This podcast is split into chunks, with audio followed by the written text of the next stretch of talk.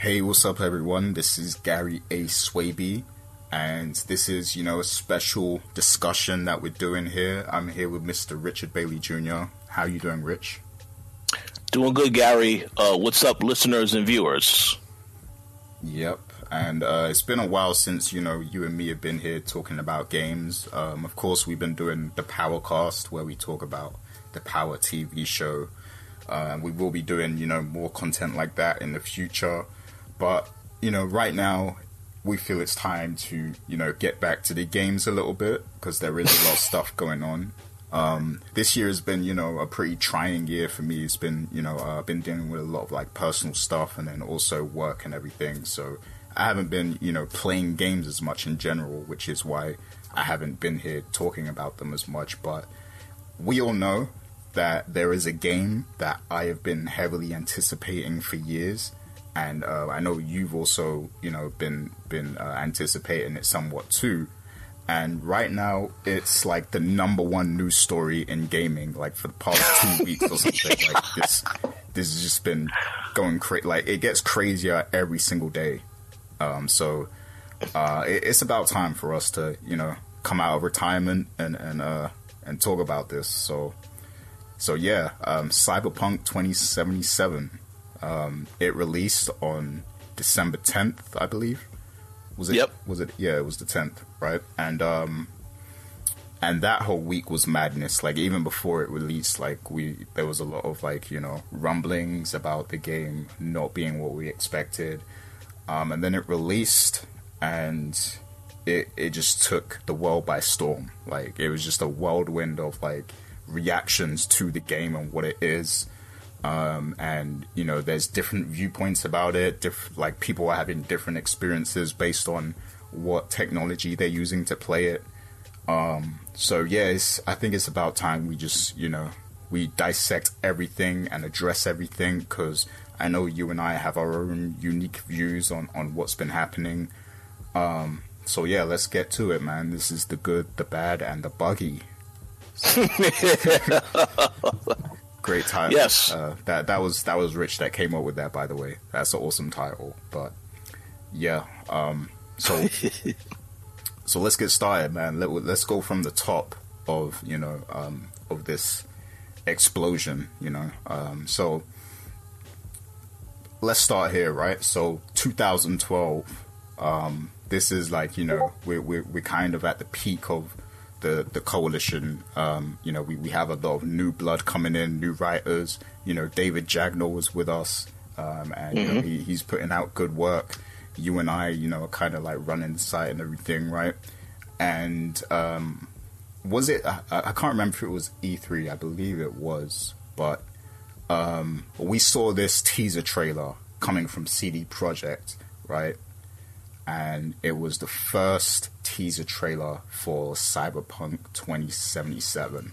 And that first teaser, it didn't show gameplay, but just the theme alone and the aesthetic of, of what we saw just captivated everyone. Like, and um, me, like someone who's heavily into these type of like hacker stories and sci-fi books and stuff, um, I've read I've actually read a lot of like cyberpunk themed books before, where like there's a hacker trying to, you know, take down a corporation, or um, he's trying to, the character's trying to navigate in a world where corporations are kind of like running things and controlling things, and humans are kind of like augmented. They have like technology inside of them and things like that. Like it's it's a theme that's been around for a very long time um, in literature um, mm-hmm. And then, you know, of course, the original Cyberpunk was like a, a tabletop kind of game um, made by Mike Pondsmith.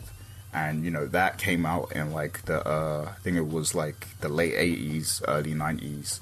So this theme has been around for a while, right? But when it, when it, when we first saw it, you know, in, in visual, you know, like with graphics and everything, amazing looking graphics at that, I think the world just kind of like took a took a breath, took a deep breath, and just said, "Wow!" Like I know that game is going to be amazing. You know, uh, we didn't know when to expect it at all, but we just knew it was coming. So, Rich, I want to ask you, like, what were your initial thoughts when you first saw that teaser trailer of Cyberpunk? Like, did you instantly have your own expectations of, of the type of experience you were about to get at some point when you saw that? Um, and how hyped were you at that point? Well, yeah, that's a very good question. Uh, pretty much uh, when I first saw the teaser trailer, um, get, given what CD Projekt Red has done with the the Witcher uh, series, I definitely was interested in it. Um, the Witcher Two was one of was was really my, one of the first games that I played um, that CD Projekt uh, created. I very much enjoyed the game, and then I started playing Witcher Three, and I was very impressed with how they had evolved with that particular game. So, you know, with playing those two games um, and seeing this trailer, I definitely was interested. I mean, I liked the idea of the setting, um, the theme, so on and so forth. So I was definitely interested in seeing how they would pull this off.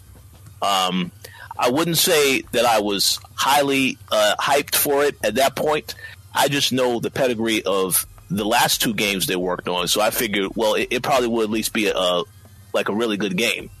Um, I didn't think it was going to be revolutionary, as some people out here, you know, believe that they had for this particular game. I guess, but um, I figured that it was going to at least be another great game. But I was curious how they would tackle that and how they would make it different from The Witcher two and three. Yeah, yeah, and and you know the, the this teaser was shown before um, Witcher three, but but at that point I had already played The Witcher two, I believe. Um, mm-hmm. I, I'd fallen in love with that world, and by proxy, I'd fallen in love with with CD Projekt. And then you know we um, after that teaser, you know we we really started to know them for, for being the Witcher people because that that's when you know the the uh, the hype for The Witcher three kind of took off next after after the Cyberpunk teaser. Um, yeah, and and I remember, you know, um, you've mentioned this um, already a lot of times. Um, I remember those first, uh, I think it was two E3s that we went to, you and I, um, and you know, CD Projekt had us uh, to to see The Witcher Three behind the scenes, and just the way we were treated by the staff there was was excellent. And then when we saw the game, it was excellent, and like it just took my breath away. I, I think both years. Um, the Witcher Three was like my number one game or something. Like, um, yeah. Mm-hmm. So, so yeah, like that. You know, that in itself made me really appreciate um, the the the company CD Projekt and what they were capable of. Um, so yeah, that that added to the hype and the expectations of Cyberpunk because I knew that you know if the if these guys are capable of doing all this stuff with The Witcher 3 on the PS4 and the Xbox One and everything, then I know that Cyberpunk is going to be crazy whenever that comes out. Um, and, and, yeah, yeah. Um, so yeah, uh, what was I going to say? So yeah, um, and then you know, let's talk about the Witcher Three release, right, and how that went. So when the Witcher Three came out, I was on PC, um, but I do remember people saying that the game did have bugs day one. Like it wasn't it wasn't running 100% perfect um, for a lot of people, but for me, I was like super impressed day one.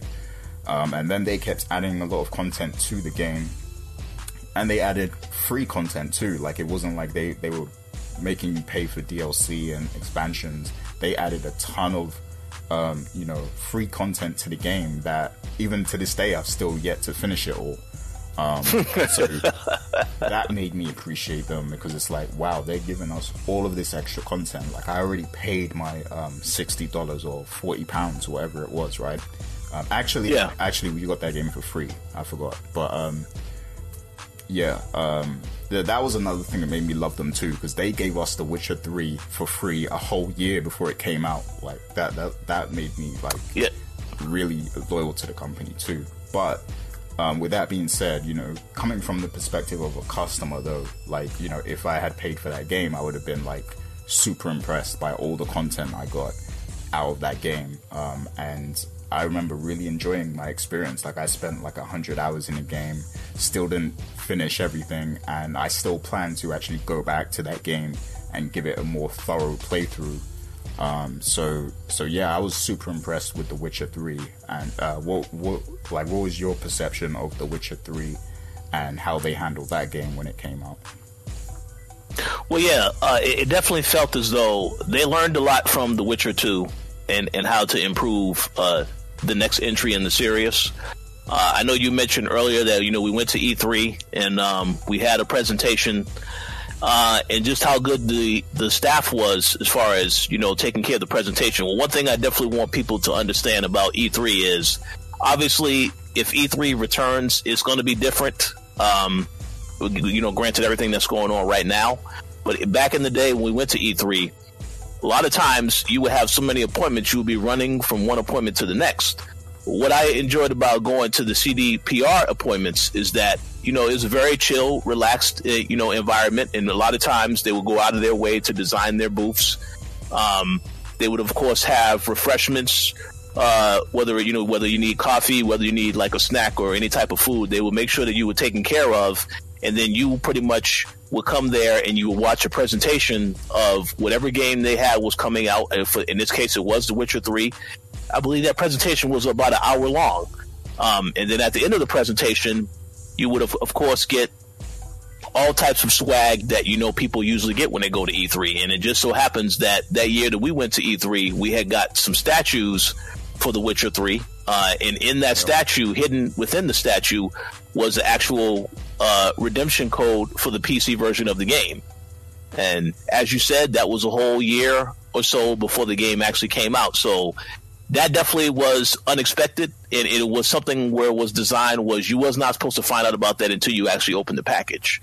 So I definitely think that the way they handled that perspective was great. And, and then in terms when the game actually came out, you know, unfortunately, I did not have a gaming PC. Uh, I do plan to get a gaming PC like very soon. I was looking at some PCs right before I jumped on the computer to record this, but um, I I didn't have a PC at the time, so I did eventually play the game on console, and I enjoyed the game a lot. I mean, it's it, like I said, it, it is it is a game though where, like you said, there's a ton of content, so it's hard to really dive into that. And I know we have some of our fellow colleagues, uh, past and present, on the website. You know, Mister Mister uh, Eddie V, for example said that he started playing the game and he just could not, he just couldn't uh, continue playing because there's so much content to dive into. But for those that do take the time to dive into it, you will realize just how how much of a world you can become immersed in and how great of an experience it truly is. Um, and what you mentioned earlier about them having the free content, they did have some free content, but they, they did also eventually have some DLC because I do recall um, that they had some expansions that you could pay for. Now, I don't know if the same was the case for PC, but I know on console you definitely, if you wanted to pay for those expansions, then you definitely you had to pay for that stuff if you wanted it. Yeah. But the thing is, it, it, there's so much. Oh, oh, no, go ahead. Oh no, no, I just want to say, but the thing is that there's so much meat within the actual core game.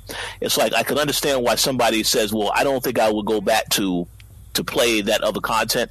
it's just so much to dive into. But it, but but again, for those that take the time and dive into the game, you will see it's a pretty great great game for what it is, and and and, and for you know for for the whole fact of it being that this isn't a series that they own the rights to. I mean, this is something where it's obviously was made by somebody else because there was a book series based on The Witcher, but the way they interpreted it was exactly what you would imagine if this was made into a video game. So they did an excellent job with the with, with how they handled the series. Oh yeah, yeah, and and um, uh, yeah, I should have uh, explained that more earlier, but um, yeah, there were they did release paid content for it down the line, but mm-hmm. if I remember correctly, um, I think like the first two major expansions were free. Um, were com- completely free to anyone who bought the game, and then like after after that, they added a lot more content that, yeah. that you could also pay for and stuff. Um, but but yeah, um, the main thing as well about The Witcher Three, and uh, this is something that's going to be relevant later. But I remember, you know, that game it had a super immersive world. Um, like I really felt like I was in, you know, I, I, forgot the name of the area, but like I really felt like I was there, you know, like um, and it's just like the the NPCs and all the characters are so full of life Um, and then the world is so full of life as well. There's so much to explore. Um, it's definitely one of those games where you you can just get super immersed in it, um, super locked in, and just you know forget that you're existing in the real world. Um, so they did an excellent job with the world building in, in The Witcher Three. So um, and we're, absolutely, we're, going to come back to that later on. But I just, I just wanted wanted to to make that you know clear. Um, and also, you had a lot of like extra content you could do outside of just questing as well, like the Gwent game. Like I, mm-hmm. I, I spent like twelve hours. I mean, sorry, twenty hours just playing Gwent, um, and you know, walking around trying to collect all the cards and everything to to to um, to do better in the in the Gwent matches and stuff. So eh, that, that eh. just added a whole nother layer to the game. But what was you gonna say? and they made that into a separate spin-off game that they still support today. Um, yep.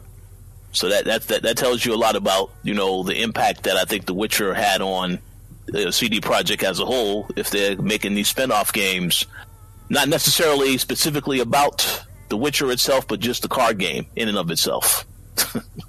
yeah, exactly. But um, so yeah, you know that that was The Witcher. Um, so overall, I think we both kind of left, uh, you know, that that game with very, you know, uh, positive feelings towards CD Projekt and, and their capabilities as a, a publisher. So, um, so yeah, so that was The Witcher Three, and um, so let's move on to Cyberpunk, right? And let's let's fast forward to let's fast forward to um, I guess like um, the start of 2020 or something, right? Mm-hmm. So we know that this is going to be a huge year, you know, 2020. We're, we're expecting new consoles. We know that there's going to be some blockbuster video games coming this year, right? And um, and you know, then the pandemic hits. Um, and by, mm-hmm. by that point, we're already sort of in into 2020. You know, we're like four months in or whatever and um, I believe some some games had already dropped. Um, I think the Resident Evil stuff was out by then. Uh, there was a yeah, Final Fantasy. Yep. Yeah, Final Fantasy exactly. Uh, that came out too. Um, I believe that was delayed as well. Wasn't it delayed like a month or something like that? Yeah, yeah, it came out in like in uh, April of this year. Yeah.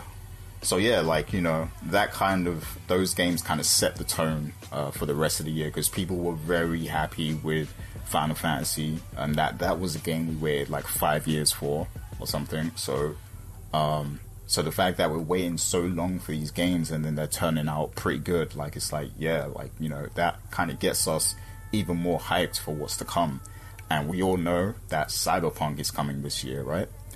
Um, so I want to get into before we get into the actual launch phase of Cyberpunk, right? I want to get to how like I want to get to like how the media was treating the game before any of this, you know. Um, so there, it seemed to me, you know, like there was a lot of hit pieces on this game throughout the year.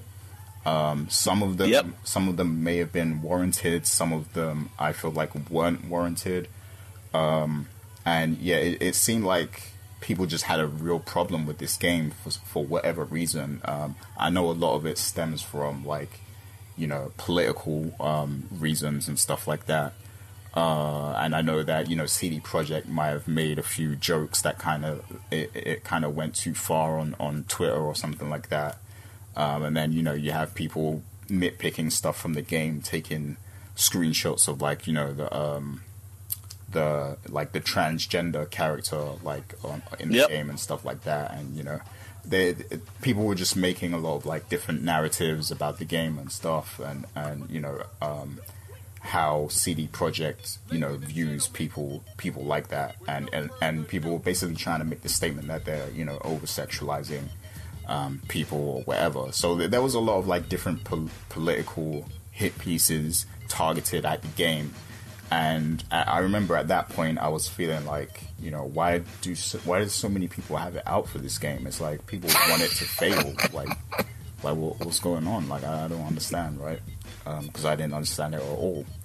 Um, so yeah, I just wanted to to paint that picture, um, you know, just so everyone remembers, you know, what was happening before this phase, because you know that that's important to remember.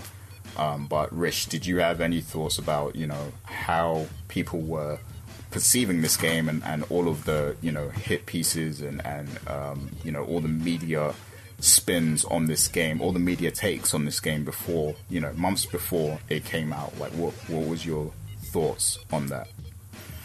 Yeah, uh, well, I, I, think it was definitely a lot of overhyping of this game. Um, the thing is, that tells me that a lot of people that learned, or they, or they just they knew a little bit about this game.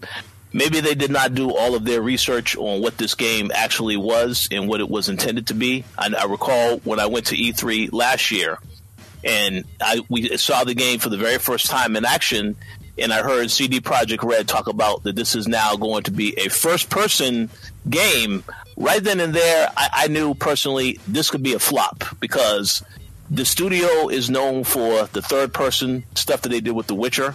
So I thought to myself, well, I don't really know if they can pull off the first person stuff because it, it's going to require a lot more attention to detail in certain areas. And when we talk about our experiences with the gameplay later, I, I, will dive back into that. But but but based off of hearing that alone, I kind of prepared my expectations because I, I understand as a studio sometimes you want to try to do something different. If you're known as the studio that creates the Witcher games, I can respect and understand and appreciate you wanting to try and do something different because you don't want to be typecasted, so to speak, as just a studio that does that game. But at the same time, uh, if you're going to approach a new idea, you have to understand that there are some risks that are going to be taken, and you have to be able to actually effect- effectively pull that stuff off if you're going to do that. Because if not, it's going to get criticized uh, even more.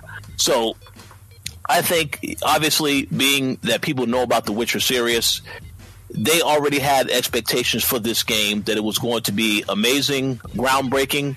Uh, as I said before, The Witcher 3 is a very good game. We actually voted on that as our game of the year when we did our awards on the website several years ago.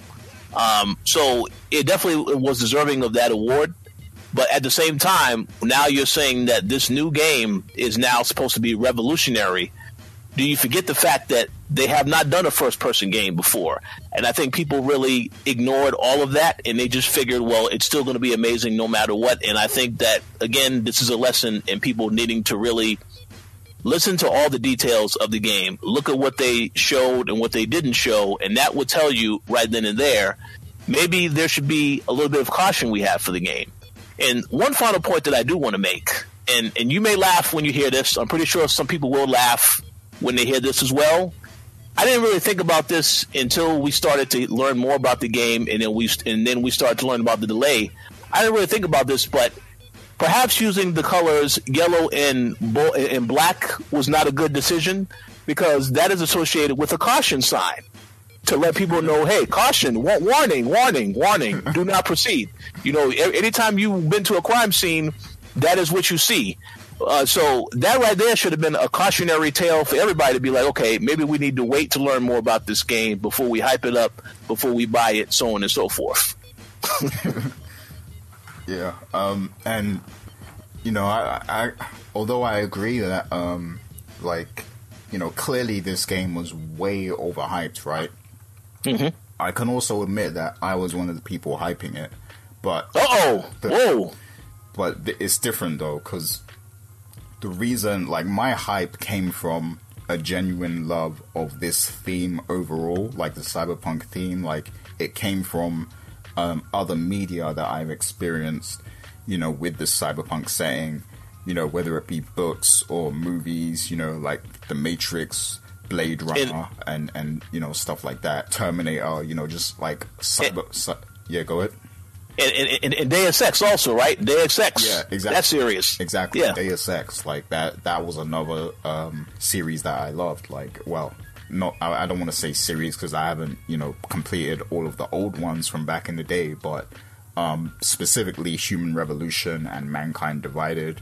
Um, I rate those games very highly. Um, so those, you know, those games coming out also heightened my hype for, for this game and you know, it, so my hype came from you know what I had seen other creators do with this type of theme and setting, right? Um, Yeah. And and I also had faith in CD Projekt because of what they did with The Witcher, that they were going to do something special with it. Um, so that's where my hype came from. But I feel like where the problem comes is all of the people who feed into the, the hype from everywhere else. Like some sometimes people just hop on the bandwagon, right? And that's Yep. where it creates a problem because it just it just goes overboard. Um, and then also all of those media hit pieces I mentioned before, I feel like that adds to the hype somewhat too because it gets everybody talking about the game. It gets everybody's eyeballs on the game, whether their perspective on it is negative or positive, right? So that all of that is basically free marketing. Like whether you know it's a negative hit piece or not, that's going to get people talking about the game and paying attention to it a lot more, you know, by default. So, so I feel like the hype train really got out of hand um, for the game. I, I definitely agree with that. But my hype for it in particular came from you know uh, a different place. I, I feel like than than certain other people's. Um, and um, you know there there are a lot of people like me too who who just were generally excited for you know this this theme to to you know come out from CD Projekt. So um, I will say that as well. Um, and yeah, in terms of like the the perspective of the game, like the third person, first person thing, um, I would have like in hindsight now, I definitely would have preferred if they made this game third person um, and just like they literally could have took the Witcher engine right and just reskinned it, r- like wrote a new story and everything, and and they could have had something super dope just from that. Like just you know keep it in that third person kind of kind of setting, right? Um, but I wasn't, you know, I, I wasn't like initially I wasn't too um, upset that it was going to be first person because I had enjoyed um, Deus Ex, and that game is first person. So I thought, you know what, Deus Ex was super immersive in first person. So I feel like you know if if that game got it right, then this one can too. Um, so that was my feeling beforehand, but you know, in hindsight, my perspective on that has changed uh, literally. Um, so, but I'll, I'll I'll speak more about that later. But I, I just wanted to mention that because you brought it up also. Um, so let's get to you know um, October 2020, right? Let's fast forward a bit. So we're at the dawn of a new generation. Like the all the hype is currently on the PS5 and the Xbox Series X at that to- at that time um, in October, right? Um, so everybody's hyped. Like everybody's hyped for what's to come in the future. Um, like you know, everybody's thinking about the new generation and the possibilities. Um, and and then you know people start remembering like oh cyberpunk's coming out too like it's coming out real soon after the launch of the console so that's going to be like probably the the first real next gen game and, and everything right um or that's what some people were saying not everybody because um, everybody was aware as well that it was supposed to come out for ps4 and xbox one um, uh, but a lot of people were, you know, starting to look at it as a next gen game because we knew that there was a next gen version coming also, right? Yep. So yeah, so that was the talk about October, right? And then it's announced out of nowhere that the game is going to be delayed for.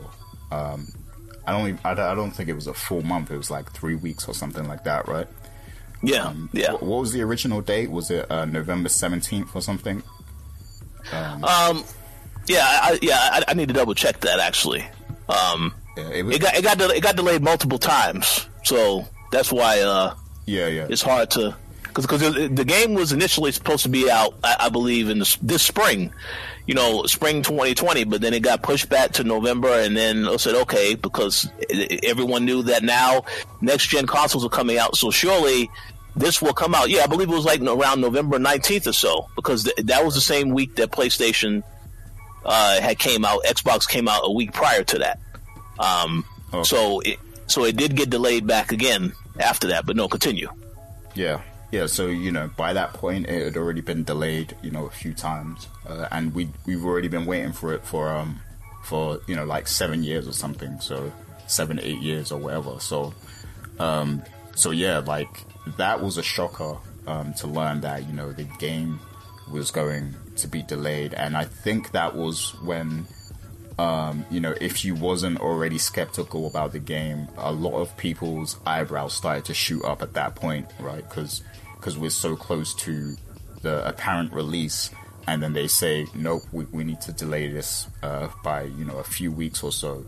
Um, and then it starts to come out as well that they they want to fix certain things um, the. Um, so yeah, go. Let, let me. Let, uh, yeah, I, I, don't want to cut you off. Let me just make a quick, a quick, uh, you know, so just to, just to give everybody the full frame of because I, I see the information now. So at E3 29, it was announced for a April 16th, 2020 release. Mm-hmm. Then it was delayed till September 17th. Then it was delayed to November 19th and then it finally came out December 10th. wow, wow! So see, I, I, completely forgot about the September delay, like the, when it. Was, yeah, I forgot about that too. Um, so yeah, so that's a that's a whole nother layer right there. So um, it, it, got delayed like three times in one year. So um, so yeah, that that adds a whole nother layer to it. But um, but yeah, like that's when my antennas started to really come out a little. Um, when, with that lost delay because it's like it's such a, a, short space of time. So I'm like, how how much do they need to fix in that time? Like it's you know it's, it's it started to raise a lot of questions, um, you know, about the development it, of the game. Uh, go ahead.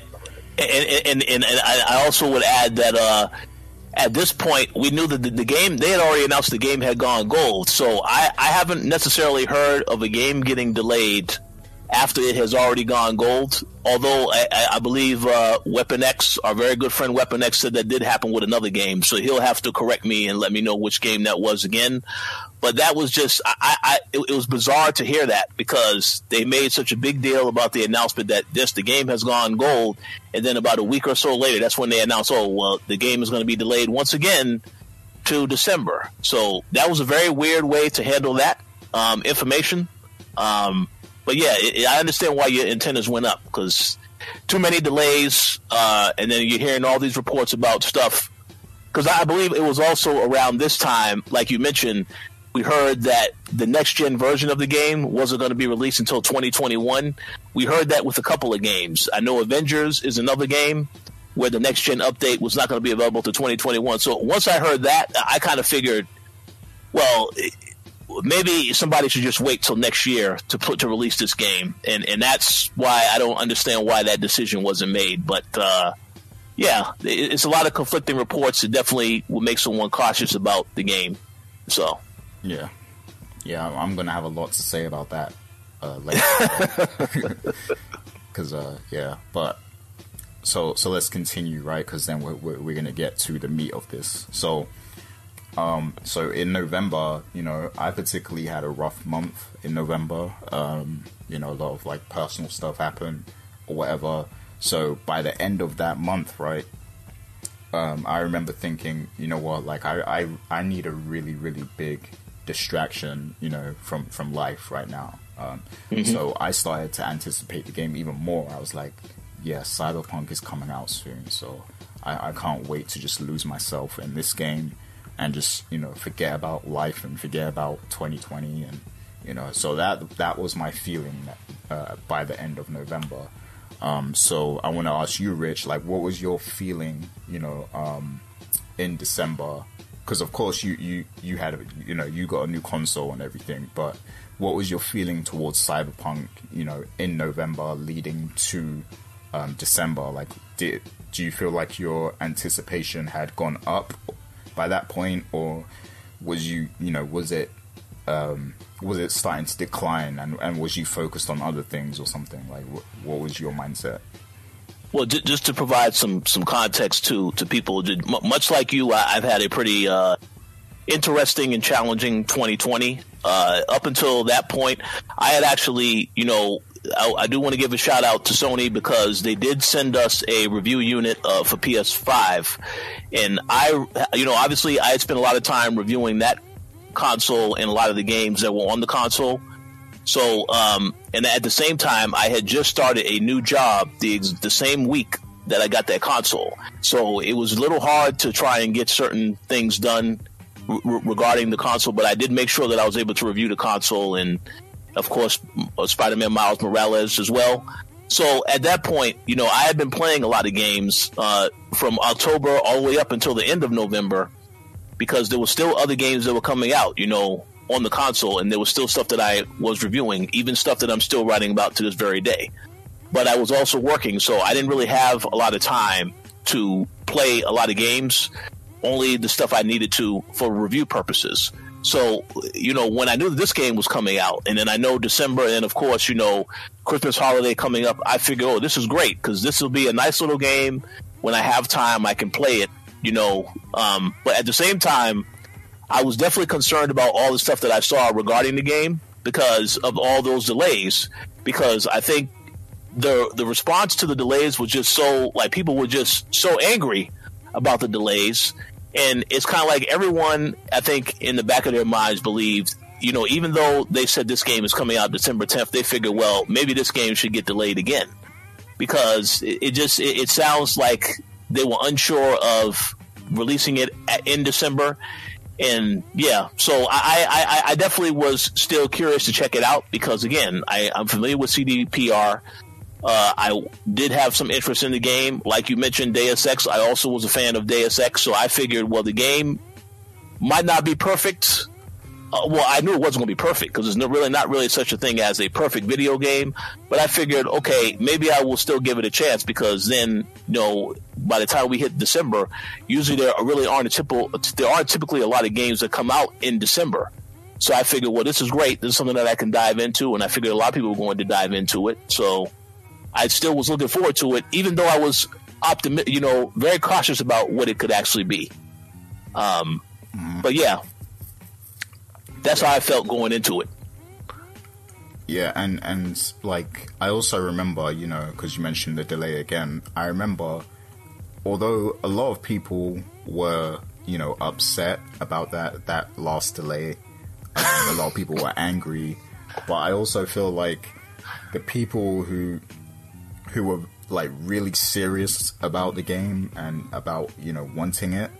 Um, I feel I, I saw a lot of those types of people saying stuff like, you know, um, take as long as you need, CD Projekt, just make the game perfect. You know, if you need yeah. to delay it again, just delay it and just get it right so that you know when it comes out, it's it's you know hundred percent like perfect or whatever, right?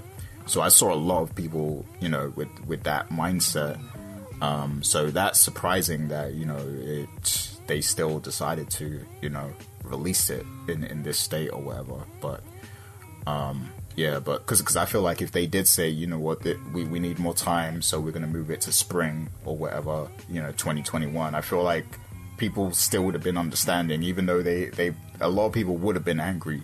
I'm not gonna lie, but I feel like people would understand if if CD Projekt communicated you know the issues and and you know why they need this extra time. I feel like a lot of people would have been accepting of that.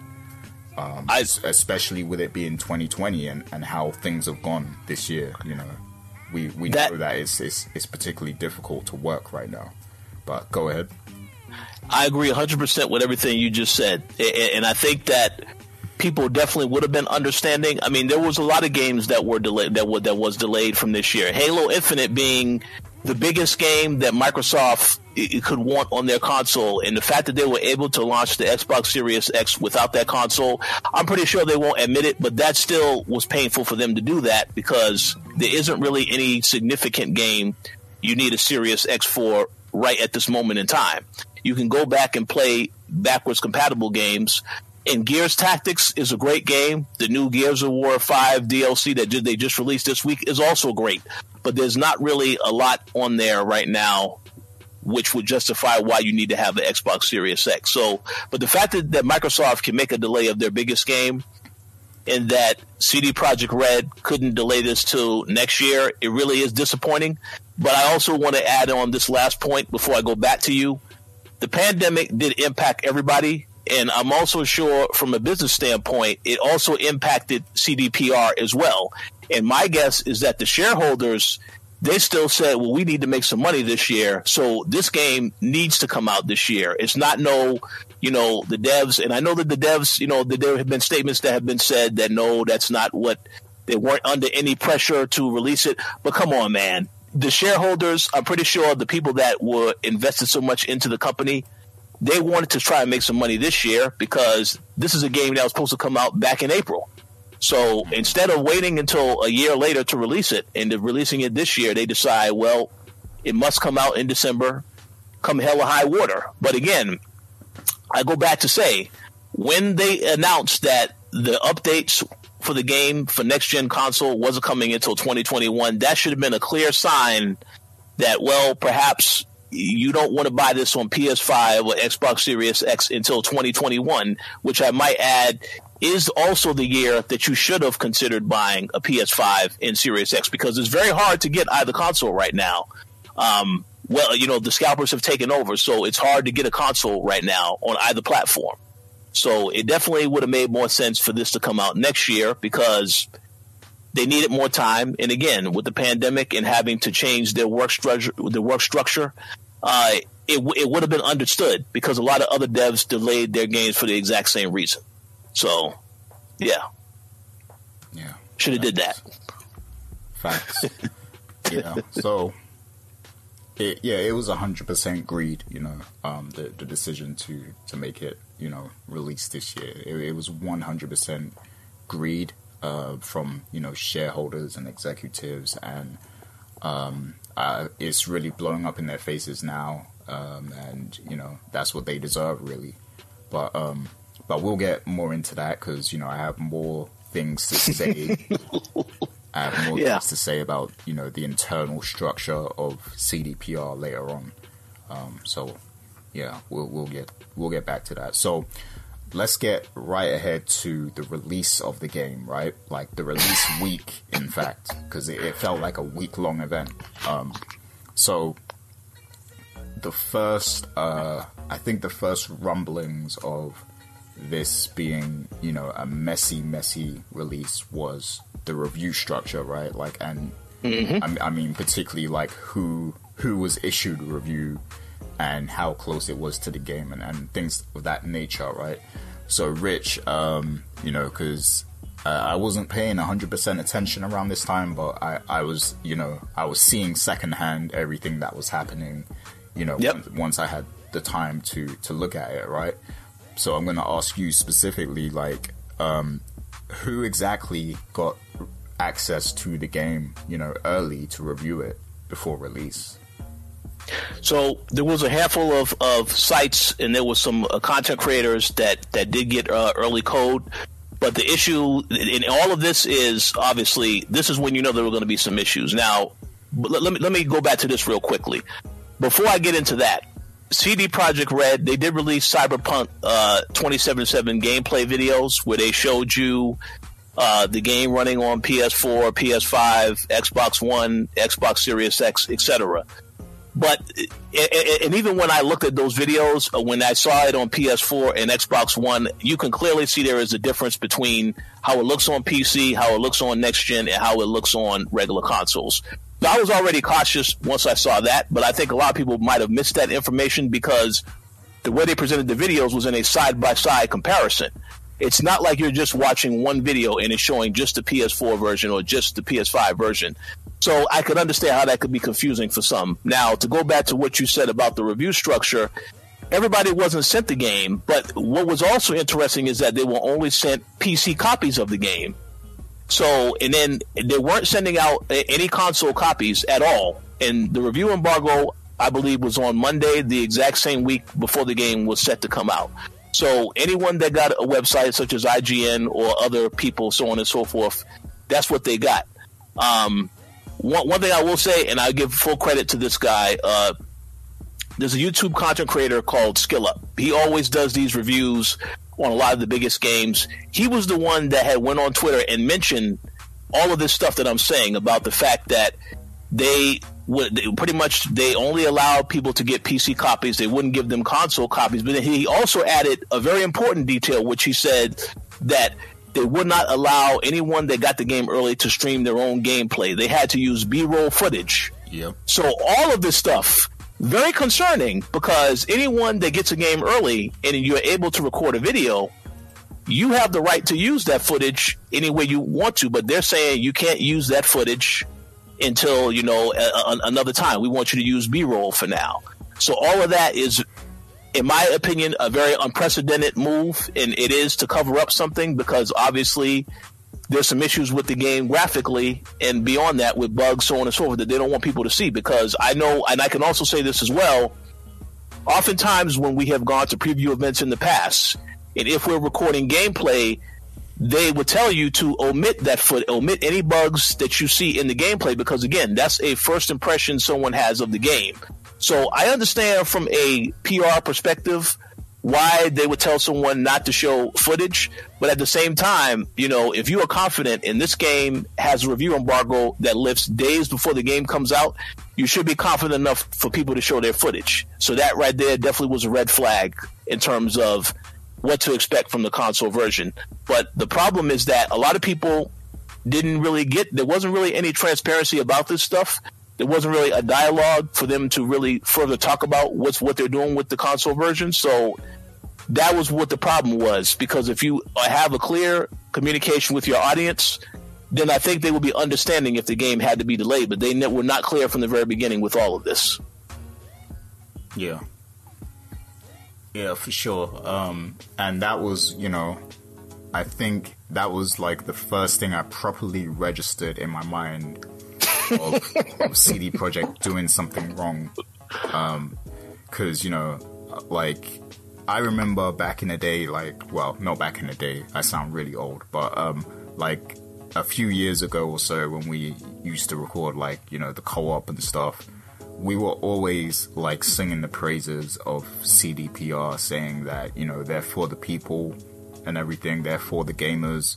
Um, and you know they actually were like back then they you know they really were they put consumers first always right mm-hmm. but now like when i'm seeing this happen with the you know the whole reviews and and them trying to dictate what's allowed in the reviews and stuff um that to me is like ea behavior like ea activision you know?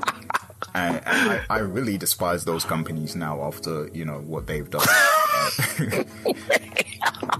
after the, the practices that they've you know they've um, they've been you know happening like the the the stuff they've been doing you know in the past few years like I really view them in a negative light now you know um, so when I see CD Projekt doing that I'm like wow like is this the same company like what happened? like, did did EA buy out CDPR or something? Like, like so yeah. Um, I was like, wow, I, I couldn't believe what was happening. Um, and then you know we start to see scores pop up, um, and at first I'm seeing good scores.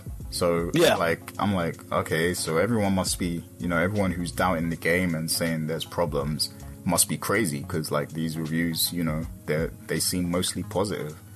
Um, and then I think uh, I can't remember when exactly it was when I started to hear about all of the problems. I think it must have been like the day before, or, or you know, a couple days before release.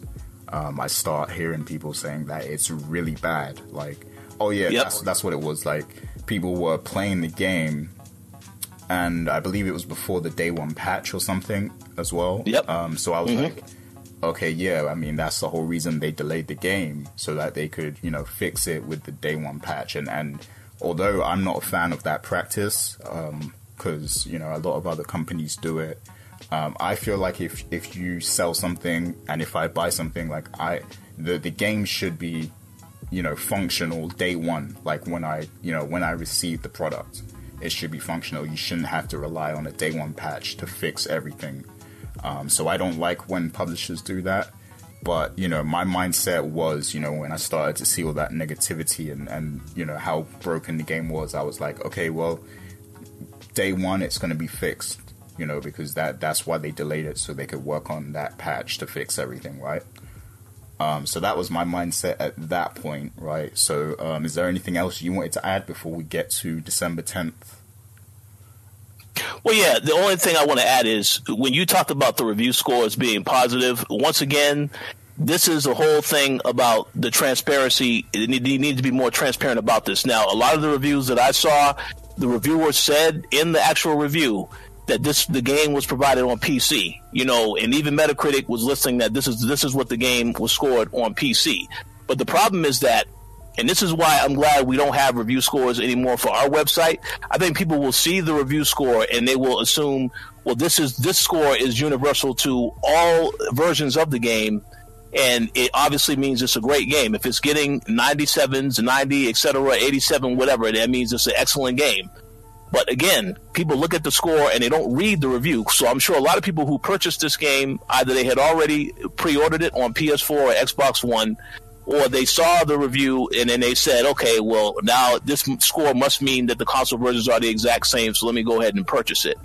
That's why I have an issue with that because if they had provided the code on console, people would have known already. Okay, the console version is bad, and the uh, you know the PC version is is where it's at. And we already know that CDPR. This is a company that they specialize in making stuff primarily for PC. So that obviously should have been their priority to just make this game come out on PC. If they needed to release it December 10th, make it only be the PC version and then release the other versions next year when you've had a lot more time to actually work on this stuff. But uh, I think again, people saw those scores. They said, "Oh well, it still is a great game. It's amazing. So I'm just going to get this game." But honestly, they have to be transparent in looking at this information and doing all the proper research before deciding that this is a game they must have. And again, you know, for those that pre-ordered it early, I, I do feel bad for them because they were going in with the anticipation that this game was going to be amazing because they've enjoyed The Witcher 3, The Witcher 2, etc. But again, you really have to do your research before you decide to pre-order anything, regardless of, of the studio. And I had a, a conversation about this the other day because Grand Theft Auto 6. We know when Rockstar announces Grand Theft Auto 6, I'm pretty sure as soon as they announce the pre-orders, a lot of people are going to pre-order it because they know Rockstar games and their pedigree for the types of the games that they usually make. But I do think people need to always be cautious and use this as a perfect example to do all the research you need to do before you pick up these games because again, I don't think that the studio is always going to tell you and be straight with you about what to expect from the game on certain consoles. But I mean, in this this is just a particular case where it, it was going to be an issue, and when they kept delaying it, and then they kept telling you in the delay, well, we need to delay it because we need to get it right for the current gen consoles and so on and so forth. That should be a red flag. You should be concerned about this stuff. But again, unfortunately, it is what it is with the score stuff, and people saw that and they said, okay, it must be great. But as we learned later, that was not the case. on consoles. yeah. Yeah, and and that's uh, definitely disappointing. So so let's get right to it, right? So um so the game releases December 10th. Um and my experience with it at first cuz I you know, I played it actually that first night. I played like an hour or something. Um and see the thing is with me like um around that time I was actually like I'd actually bought parts to rebuild my PC. So when I started playing it, I was playing on my old PC build, which is um, an i5 and uh, you know 10 1080 um, and 16 gig, gigabytes of RAM or whatever. Um, and when I played it on that, it was actually like running fine. Um, I, I was playing at like mostly medium. Some settings were high um, you know, because it's an i5. So, you know, mm-hmm. um, and it was fine. Like I, I was enjoying it. I was getting immersed. Um, and, you know, I, I was happy. I was mostly happy with it. And then, I, and then like a couple days later, I re- I rebuilt my PC. Um, so now I have an AMD. Um, was uh 67 um, um, and uh, I still have 1080 because right now there's a problem with GPUs. Like it's hard to find one, but um, the the 1080 actually works fine with this game. Like it, it runs really well, um, especially combined with that new CPU. Um, it, it it runs amazing. Um, so I even turned up the graphics to you know um, I did a mix of high and ultra settings, right? Um, and it's you know, and it continued to run great after that. So I was like, I was satisfied, right?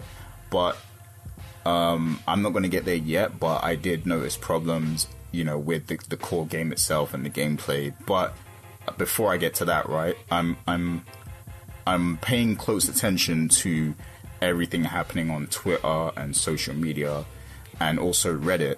And that's where I'm really seeing all of the problems with the games, uh, particularly on the the consoles, you know, uh, on the PS4 and the Xbox One.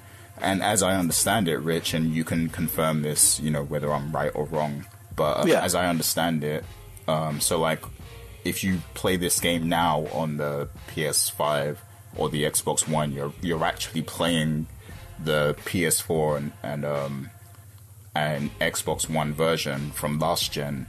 Um, but it, it performs better still on, on the PS5 because you are on you know a next gen console, but it's still broken as well. Um, yeah. So is is that pretty much accurate? That okay, so that's 100% accurate. Uh, I will go ahead and say full disclosure. I did receive a PS4 code of the game. Um, you know, uh, so I and obviously I'm playing on PS5. So I absolutely agree with everything you said. Uh, you are playing the PS4 version, and yes, it still has issues. One of the biggest problems that I have encountered is that when I installed the game from day one, that, that, that day one patch, that day one patch was about, I believe, almost 45, 50 gigabytes. So once I had downloaded the game, you're talking about a game that's over 101 gigabytes of storage space. We already know there's not a lot of storage space on the PS5, so that already was a, a, an issue. But then, you know, as of this recording, because we're, recording this on a Saturday, last night they released another hot fix uh, you know, uh, that that you know you're able to download again. And from what I saw, I needed 54 gigabytes of additional space just to download that file wow. on PS5. So yeah, it, clearly it, it's a lot with the updates and stuff. And again, this is only one of the fixes because there's going to be many more fixes coming. So it, it, tells you right there, you know, when you have to download all of this stuff, it's it's certainly an issue. Um, but in terms of what you said, it, with the initial statement of it still has issues on PS5, 100% accurate. Okay, yeah. So, so basically, you know, um, the the console versions of the game were completely broken and a mess, um, and it was handled very poorly. Uh, mm-hmm. Now, if you if you play it on a PS5 and Xbox, you have a better experience than people uh, playing on Xbox One and PS4, but it's still broken um, and I mean, the, the game itself has a lot of core problems anyway, no matter what platform you're playing it on. So, mm-hmm. um, so yeah, that's that's pretty much the deal with the game. Um, and of course, you know, uh, the the gaming, you know, uh, the gamers like worldwide just just exploded. Like like the all the conversations online and everything. Like it's just it's been so crazy over the past couple weeks, right? Like people are outraged. Um, there's a very small, select few, you know, people who are still defending the game and saying that it's it's good. Um, I mean, some that- people some people were saying, you know, um, just be patient. Um, I understand that it's you know broken at the moment, but I'm patient and I'm gonna wait till it's fixed and things of that. And people were saying many different things like that, right? But largely, I think a lot of people can agree that this is a mess, um, and this looks very bad on CD Projekt's behalf.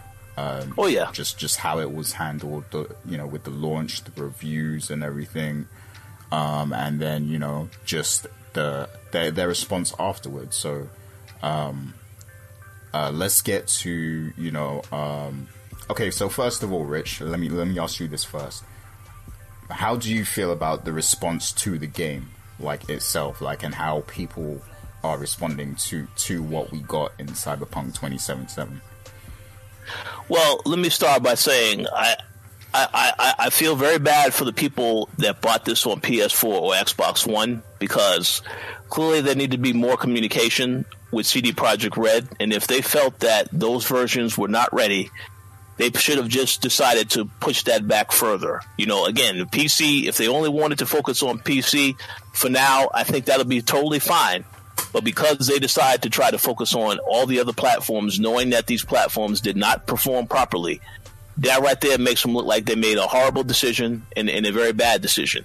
Um, now, in terms of the uh, the game itself, um, I we're going to get into our own experience with the game in a little, in, in a little while, but I, I will just say uh, I think a lot of people, as we mentioned earlier, they were very overhyped for this game. And as you started to play the game, you would see right, right, right away that it, there really should not have been so much hype for the game. I'm not saying the game is horrible, and I think that because people are having issues with the game on PS4 and Xbox One, they would lead a lot of people to believe the game is complete garbage. It's not complete garbage you can see the potential in what the devs were trying to do with the game, but clearly it's a game that needed some more time in the oven. Um, and that's what I think the issue is here. Whether it's the bugs, whether it's the fact that when you play it on console, you can clearly see the graphics are not quite as good, and they could have used more polish and refining stuff like that. But again, a lot of that could have been worked out if they would have just delayed it further until you know April of 2021, and that probably would have solved a lot of issues. Not every issue, uh, but it would have definitely solved in terms of how it looked and how it performed. It would have helped in those regards. But um, yeah, I mean, overall, I, think um, the response to the situation has been horrible by CD Projekt Red, and I'm pretty sure you're about to get into that uh, momentarily. But I, yeah, I, I just think that in terms of the game and what we got from the finished product, I, am certainly disappointed. Uh, and and I think that the whole problem that you now present yourself as a company is to release an update later.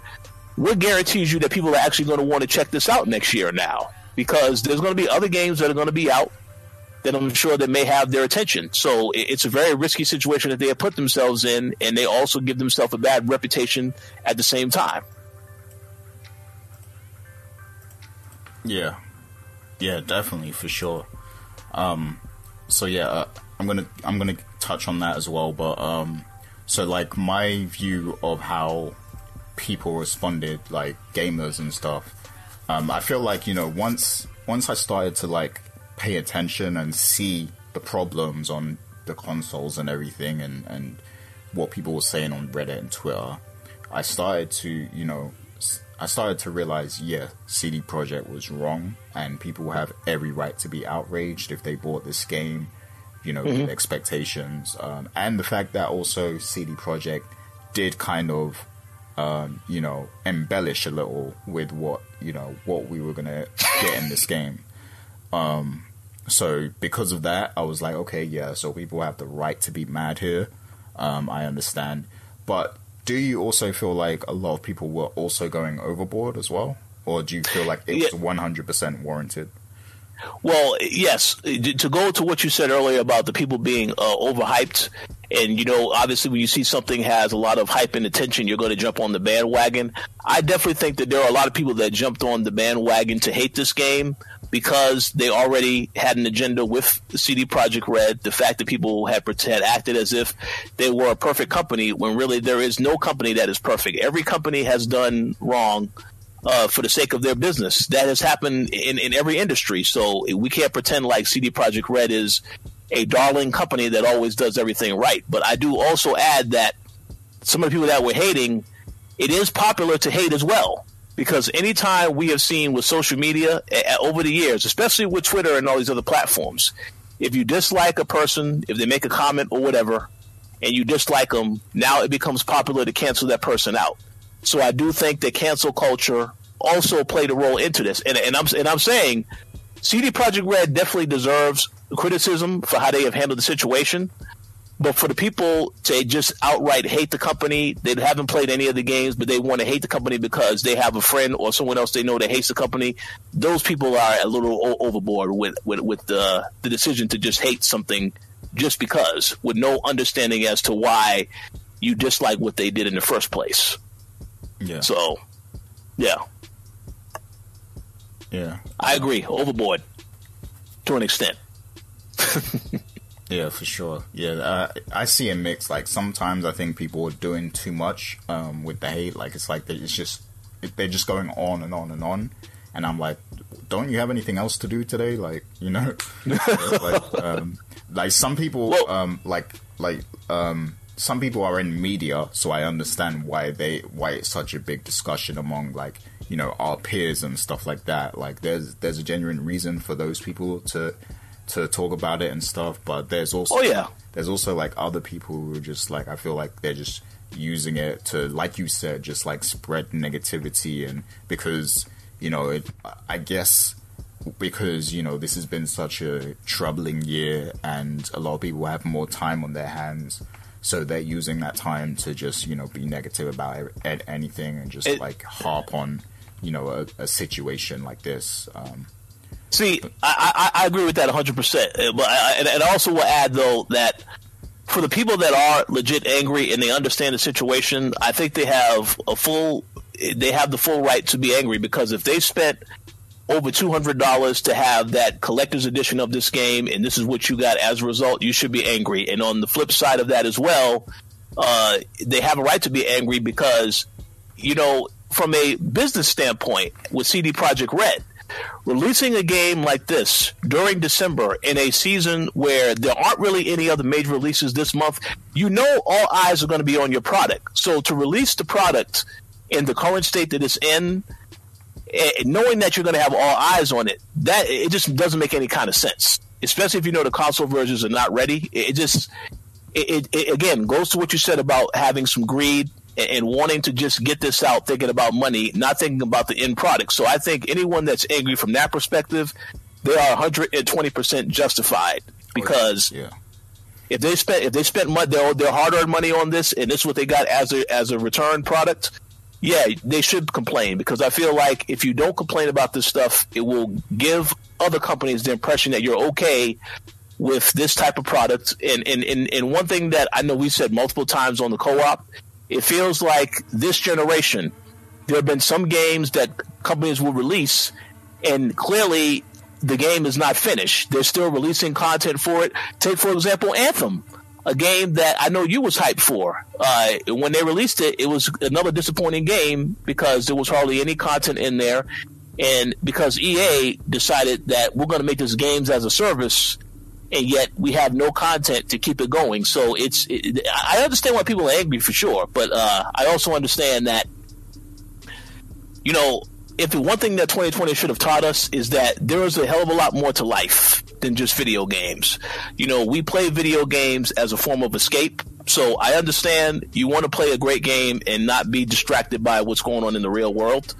But yes, uh, it's okay to be angry, but just maybe not be going to no extreme of, well, I want the devs to pay for this or I want the devs to die because we've seen that what happened with Last of Us because they wasn't happy with the direction of the game. They were sending death threats to the actress, so on and so forth. All of that stuff, that's when you take it too far. You know, it's okay to be angry, but just know your limits for being angry and definitely don't go overboard with it because, again, there's other things that are more important to life than just a video game, in my opinion.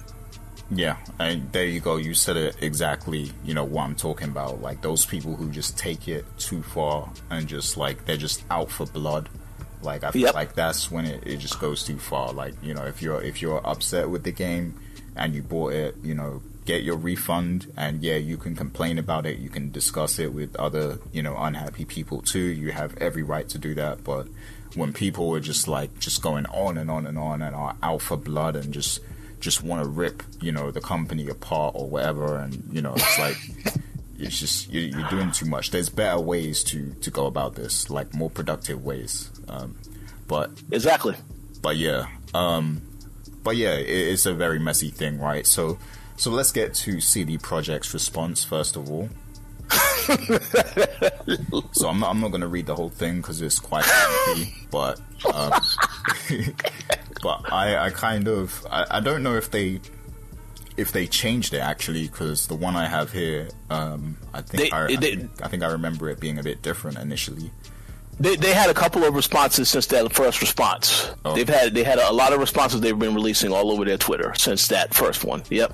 Okay. Well, yeah, like um, I remember it just being like there was a line in there that was like, um, if you if if you can't wait for the updates, then you feel free to get a refund. And it Yep. it just felt like like wow, like you you're being sassy at a time like this, like because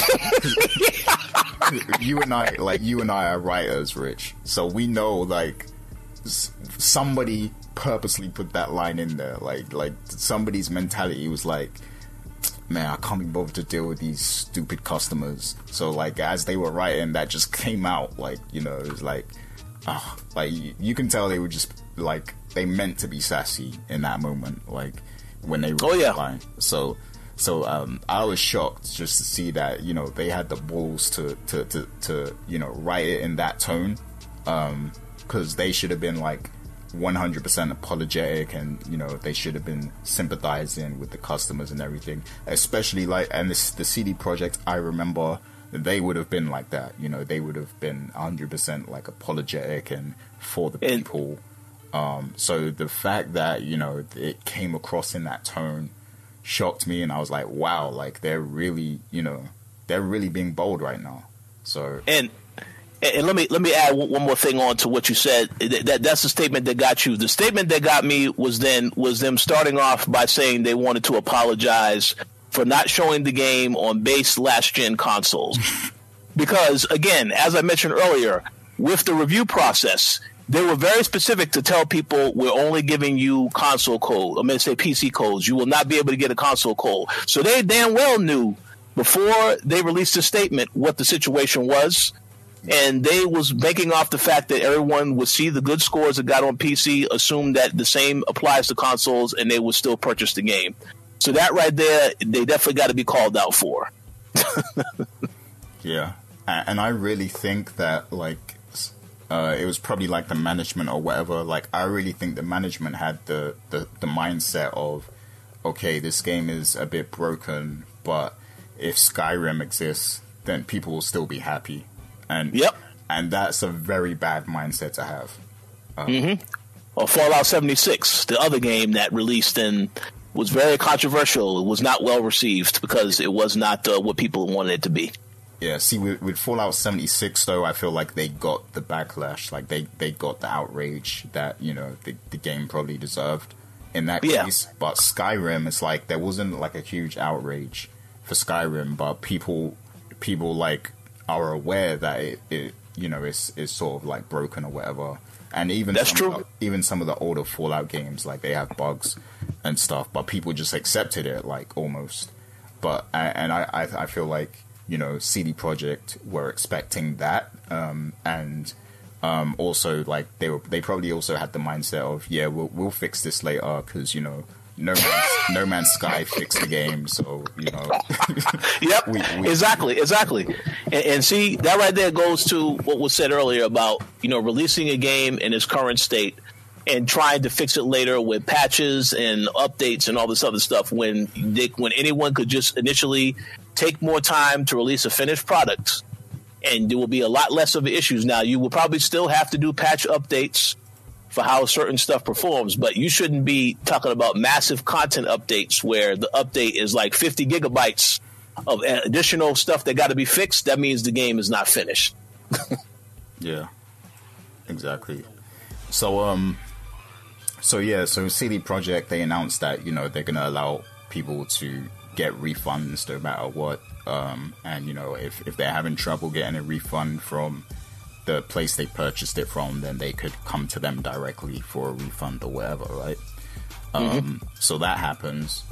And then, um, but people are still very unhappy. Um, and I saw a lot of like hilarious responses to the tweets that CD Projekt put out. Um, and then it escalates even more to the point where Sony just decides to take down the game from, Yep. from the from the store.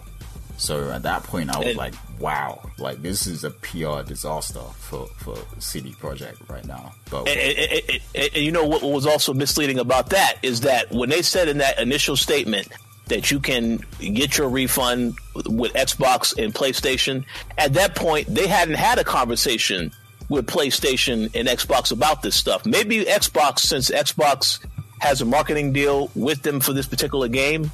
Mm-hmm. But they clearly did not have a conversation with with, with, with, with PlayStation because PlayStation was not honoring every request for a refund, and neither was Xbox. So they had they, they came to this decision and said, "Well, we're going to go ahead and tell the people what is happening, and then we'll go and talk to Sony and Microsoft on the back end about this stuff after the fact." That's why I believe Sony just decided to delist the game on PSN because there wasn't a conversation. And then later on, after that happened, like within the same uh, uh, time frame of that happening, I guess like an hour or two later, then they released another statement and say we have had a conversation with Sony, and we will work on getting the game back on PSN in the immediate future. So you see, that conversation didn't happen when they released that first statement. It hadn't happened at that point. This is why people definitely should be angry because you're basically telling the consumer oh, I did this, but I didn't do it yet. So, um, yeah, all of this is, is cause for concern and, and worry, rightfully so. yeah. and and like just take what you just said, right, and and imagine how that played into the development of the game because I'm sure it was exactly like that where um, mm-hmm. you know CD Projekt was you know they were um, showing all these wonderful parts of the game and all these features in the game that didn't exist and then you know, um, because because I've been reading like Reddit and stuff extensively, and if you read enough threads in the cyberpunk Reddit, right, you're gonna get you're gonna pick up a lot of different tidbits from the developers themselves. Um, yep. There was actually one developer who posted like a comment that uh, I believe Jason Schreier covered it already, um, or or something. But um, but yeah, like um, so basically, they spent like five years or, or something hyping this game and talking about all the features and all the bells and whistles that are going to be in the game. And then, you know, the management at CDPR, they they finally actually decided to start allocating time and money to developing the game um, two years before it came out. so although they had like eight, like seven seven to eight years or whatever, they only started, you know, really developing the game like a couple I, years ago or something.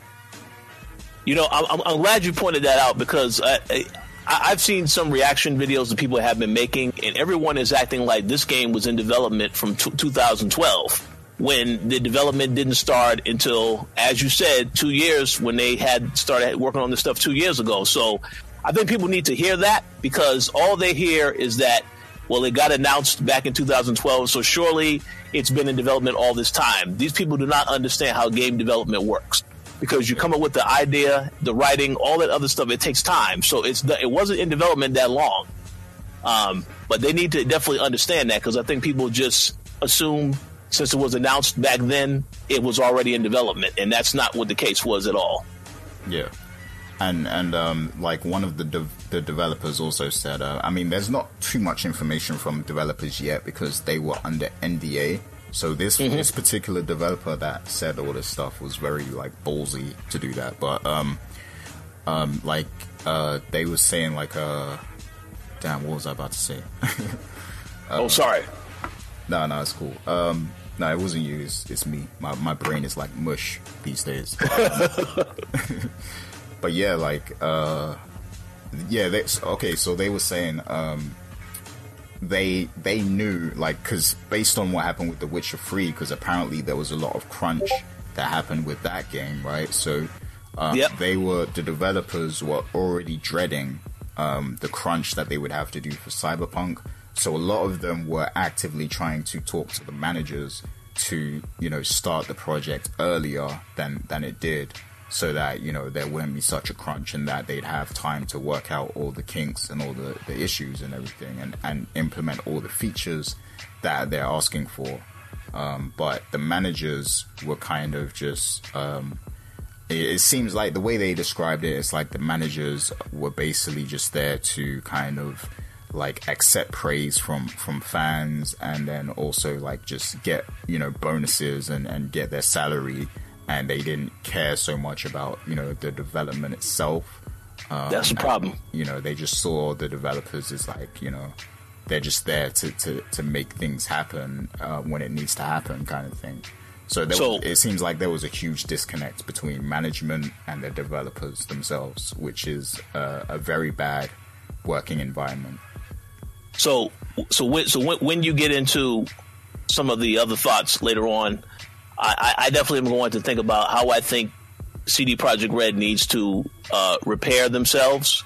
But that right there, with the disconnect of the developer and the actual uh, management people in charge, that right there shows you that dynamic and the issues with that dynamic because all they are concerned about is the bottom line. They don't care about the time, uh, blood, sweat, and tears that the devs actually put into the game. They just care about the end product and how much money am I going to make off of this. And and those people, in my personal opinion, I don't care how powerful they are, they need to restructure that and remove those people from the company ASAP.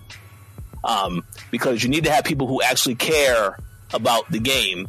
It's okay to take praise from a job well done, but you should care about the process to get there and what the gamer cares about, what the consumer cares about, because they're the ones that are spending their hard earned money. And I'm pretty sure that times are going to be a little bit more challenging for everybody given what's happening now. So if anyone is spending 60 $70 on a game, they should be able they should be able to get quality out of that. So um, those people who are in power, they definitely should should pay the price in some way for this. And I'm not talking about just losing money because if they didn't care about the the devs, they definitely should not be the ones running the running the show right now over there. But that's just my personal opinion.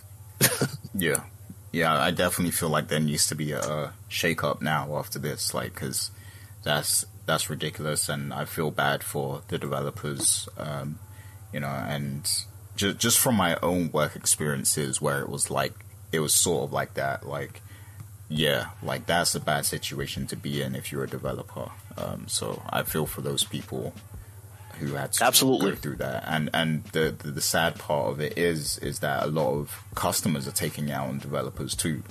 Um, so you Yep. know, and it's it's not really their And- fault. It's it's really the management. So That well, you know, I, I will say this. I hope that the one thing that people will gain from this experience is they have to hold the people in power at these companies accountable for this stuff. The, the devs should not be the ones that people are complaining to about because obviously they were paid to do a job. Um, they knew. I'm pretty sure they knew as all this happened that the game was not going to turn out the way that it was supposed to turn out. They knew about this ahead of time. I, I don't buy the excuse of the statement that says that oh well we did not anticipate that there was going to be issues with the console. No, I'm sure the devs knew, but the people in power didn't give a damn and said we want our money, so this is why it, this is their statement. This is what we're going to tell people when they ask what's wrong with the game.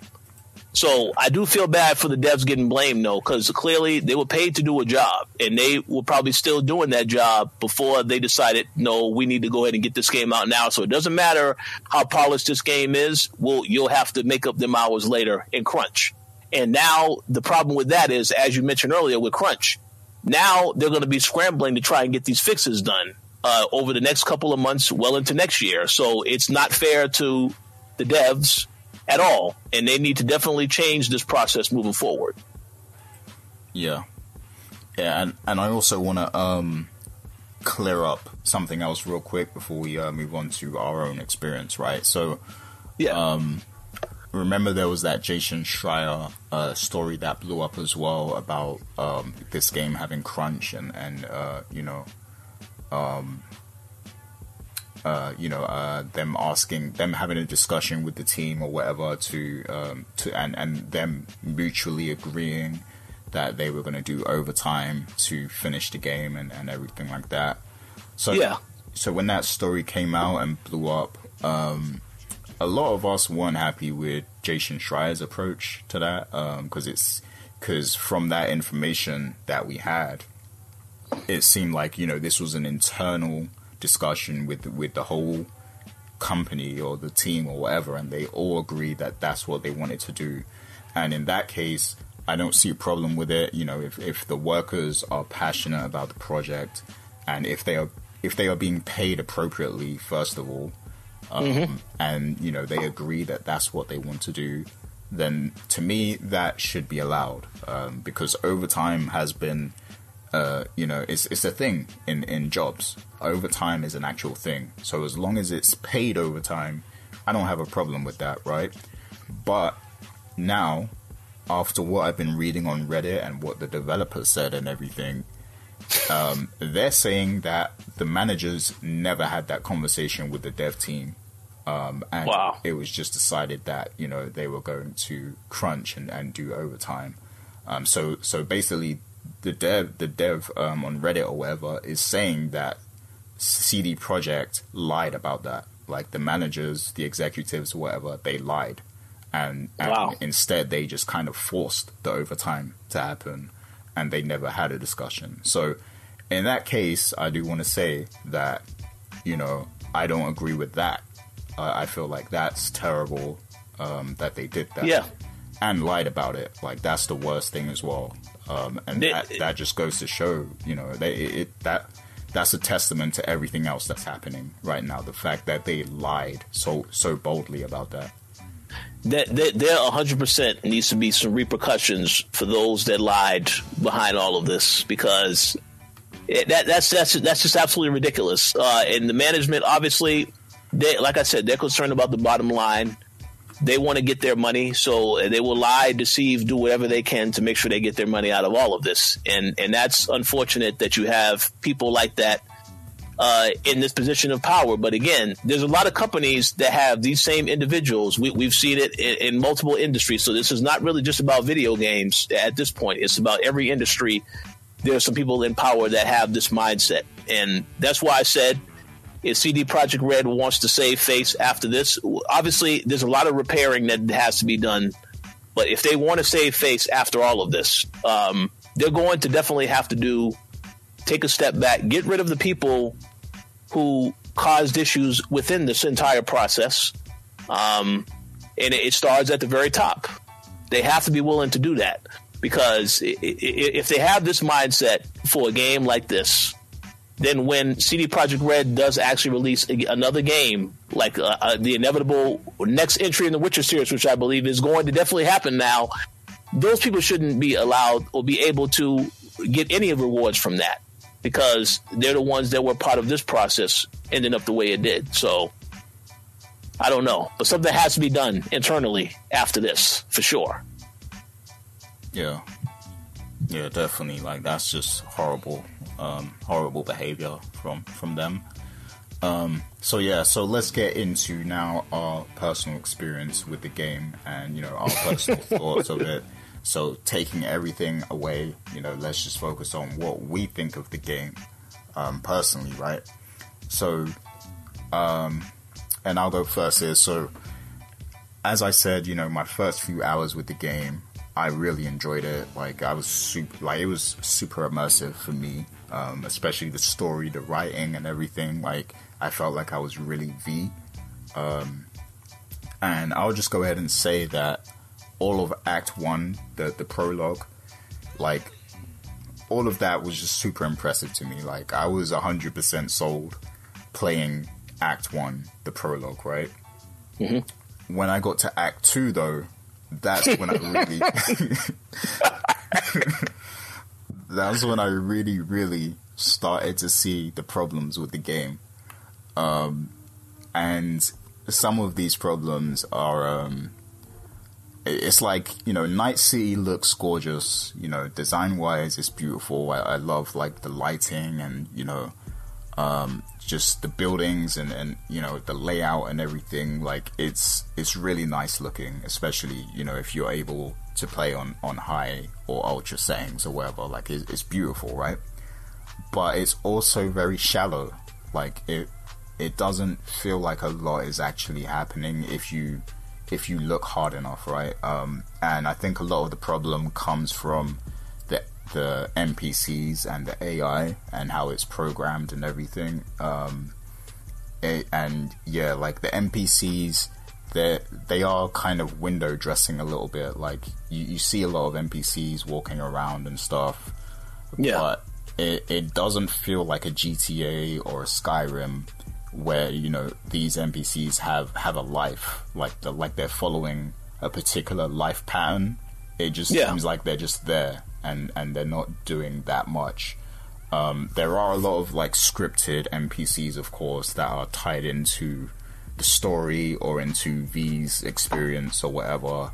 Um, so so every now and then you'll come across uh, an NPC that actually means something to to the game. So they have a they have particular scripting, um, and they might act more lifelike because they're scripted to be that way.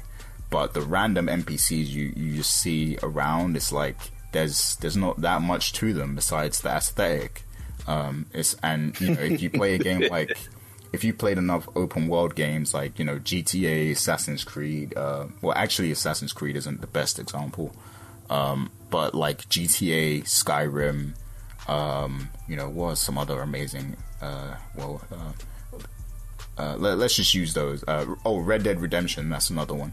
Um, yep. So in these games, right, when you like when you see NPCs, you know, um, they're they're like they're scripted to live their life. Like they're actually f- living. You know, it feels like they're living. Like they they they wake up, they go outside, they you know they go to work, do their job, come back, come back home or whatever. Like you know whatever is their life pattern is, right? But in this game, CD Projekt is just you know they don't do anything. Like they're just standing there. They're just you know, and sometimes like they're just even when you try to talk to them because it gives you the option to talk, they don't say yep. anything really. Like it's just like, oh, what do you want, or what are you looking at? Like it, it just doesn't feel engaging um, at all.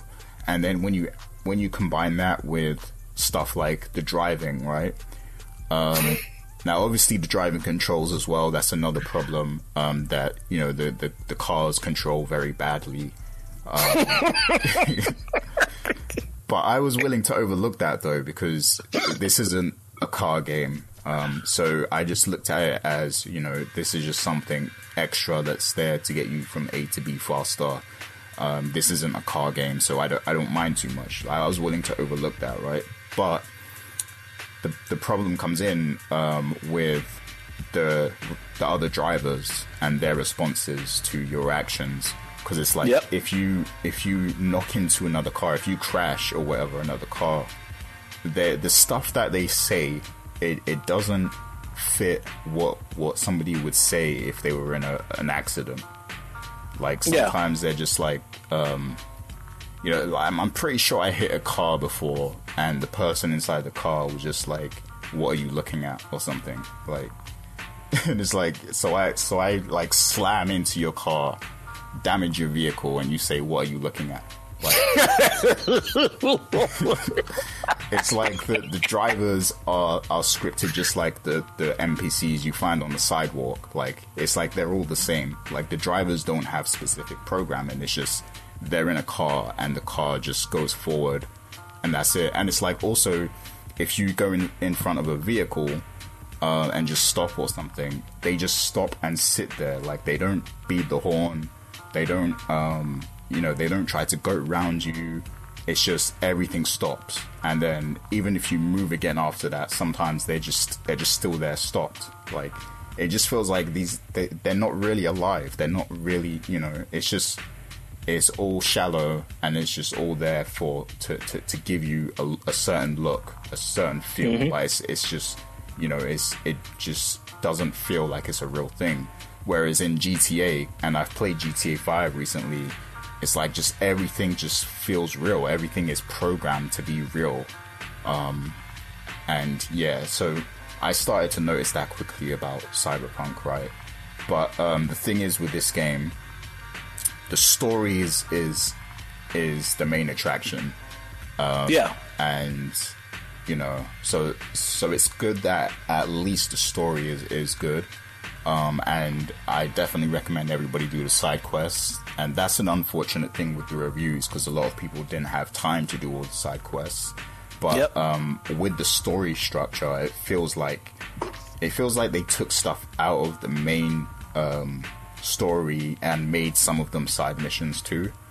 Um, because a lot of the side missions tie into the main story as well. So I recommend everybody, you know, do the side quests if you want to get the, the most out of it. Um, but I do also have some problems with you know the story too. Like there are, there are some pretty immersion breaking things that happen in the story, um, and you know some of it is just how V reacts to certain things. Sometimes it doesn't feel like you know you're you're really representing this character um, because sometimes I don't know, like the the responses just aren't always that good. Like it's like Yep. like the, the text you can choose, the dialogue options you choose, like they, they aren't always great in my opinion. They could be a lot better. Um, And um, sometimes it feels like you have no control over how V is acting, like, and you know, it, and sometimes V just comes across as like just a horrible person, like, or just you know, just not good. Like at least in a game like Mass Effect, you have the option of being, you know, more of like a, a good, uh, righteous person, or you could be a straight up asshole if you want. But with V, it's Oh, just like you're you're just an asshole. That What, what was you gonna say? That's a perfect explanation because I'll give a good example. Let, let's go to the whole heist. At the end of the heist, when you're on the elevator with Jackie, and you know, obviously he's gotten, he's taken some shots, and you're having that dialogue back and forth with him about what happened. It's like even though you're saying, well, well, maybe Bug, Bug, Bug is to blame for this, it still comes off as you blaming Jackie for it, based off of his responses. He's like, well, wait a minute, man. What, what, what are you doing? I'm doing my best here, trying to hold on. It's like it, it does not feel like you're 100 percent right when you say when you have the dialogue conversation. It doesn't feel like you're saying anything positive or negative. It's just whatever the option is. And if, as someone who has played games like Mass Effect, where you're impacting, where, where what you say is impact is impactful, it doesn't feel the same way in certain conversations. Yeah, exactly. Yeah, and and that just kind of takes takes you out of the experience sometimes, like where you you can't react the way you want to. Um, um, and and they marketed this as a role playing game, and in a role playing game, you're supposed to really have control over you know the your decisions and um, the things you say and and you know stuff like that. Like um, and I just don't feel like that in this, like, because I, I, I, look at Mass Effect as the standard of doing that, because they did it, like, they really nailed it in the first three games. Um, go ahead. But by the way, I just want to let you know, you said that it's marketed as a role playing game. I'm not sure if you are aware of this, They but they have now, they, yeah, they changed it, and, they, and now it's an open world action adventure story. Yeah, so yeah, they changed that. yeah, That happened recently, very recently. yeah, that that uh, that's interesting, and yeah, I'm, I'm gonna get to, to, to that as well because I have problems with that too. Um, but yeah, like that just takes me out of it because that was a, the biggest part of my expectations for this. Like, yes, I'm I'm gonna you know I'm gonna get to be V essentially, and and you know I'm gonna get to navigate this world how I want to do it, kind of thing. Um, and it just it just falls flat. It doesn't it doesn't really work. Um, and and also like I'm obviously I haven't beat the game yet, but it feels like a lot of the decisions you make don't have a lot of weight either. Yep. And I'm also hearing from other people that your decisions don't really matter in the grand scheme of things. And this was something that they they hyped up a lot, um, you know, in those Night City Wire things, and um, you know, yeah. So so I'm very disappointed about that. And uh, so let's get to the the RPG action adventure thing, right? and then I'm gonna let you talk about your experience. Um, but my yeah, that's my biggest problem because I already had plans for my character. I wanted to make like a super stealthy hacker character. And it just feels like a lot of the, the mission design in this game is just pretty standard. Like and, and it doesn't really work from a stealth perspective. Like the stealth mechanics just it just doesn't work. Like a lot of the missions are designed for you to, to get into combat anyway. So so you know I spent a lot of time spending my points on um, on the cool. Um, you know, you know, you have like different uh, what is it? Uh, like different options for how you want to build your character, like different traits or whatever. Um, so there's cool, there's intelligence, there's uh, body, there's reflexes and technical ability, right? So I, Yeah. I spent a lot of time like trying to flesh out the cool, um, you know, trait because that's supposed to be more stealthy stuff, and also like the uh, the hacking, the intelligence for for hacking and stuff. Um, and the hacking does sort of work because you can do certain things with that. So that's it's it's okay. I feel like Deus Ex does it better, but um, but this is it, it's okay, right? Like the quick hacking system and all that. Like you can do some fun stuff with it. So I'll give them a pass on that one. But for the stealth, it just doesn't work at all because it's just the mm-hmm. way the way like the missions are structured. It's like you have to shoot. Like you you have to. You, I don't think there's been a mission where I've like fully beat it in stealth because it just doesn't work. Like, and I don't know if it's it might be like the enemy AI because I feel like they there's no like transition from them um you know being suspicious that someone's there and then going full on on alert kind of thing like it just it happens so suddenly um and sometimes it's for the most like silliest thing um as well That that the, the, the, the perfect example to go with that that stealth not working. Once again, go back to that heist mission and the fact that you have to escape that building, but there's a whole bunch of guards. Um, and obviously, you know, you have to take out the guard to get access to a gun, but there was no way. I was not able to, and I'm pretty sure a lot of people were not able to get through that mission just to get to them elevators. There's no way in hell you can do that all in stealth because you will get spotted. It's it's inevitable. So Yeah. yeah, it's just it's it's done really poorly, like the stealth system. Um, so at, at a certain point, I just I just decided, you know what, I'm just going to start putting my points into the reflexes and the body, you know, which is like your your health and then also like your weapons and stuff. Um, so yeah, because cause that seems to be what the game wants me to do. It just wants me to shoot stuff. So so yeah, like they changed the you know the um, genre of the game from role playing to open world action adventure. Yeah, and you should have marketed it as that from the beginning because that's exactly what it is right now. Like, there's nothing role playing about this game. Like, um, and if, if they would have said that you know this this game isn't you know like it's not Mass Effect, it's not Witcher, um, you know, and uh, it's not Deus Ex. It's really like open world. Uh, what, what's a game that would that would suit it? uh, Dying Light. Yeah, it is. It's open world Dying Light, or it's it's Bioshock or something. Like it's it's really more that kind of style. Like it's Yeah, yeah. it's a, it's essentially a shooter, like basically. Um, and you know the o- the open world stuff, the role playing stuff just doesn't work.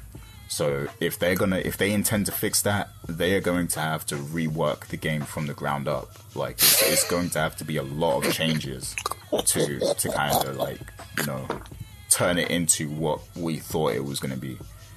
Um, but yeah, um, there. I think I have a lot more issues as well. But I'm going to hand it over to you. So let me know what your experience is with the game. Well, you can feel free to jump in any time if uh, anything I say you, you also wanted to say. First and foremost, let me say I have been playing on PS5. Uh, the game still has a lot of issues on PS5, and even though there was a hot fix that was released last night, the game still crashes persistently. And every anytime it crashes, it takes me out of the experience entirely.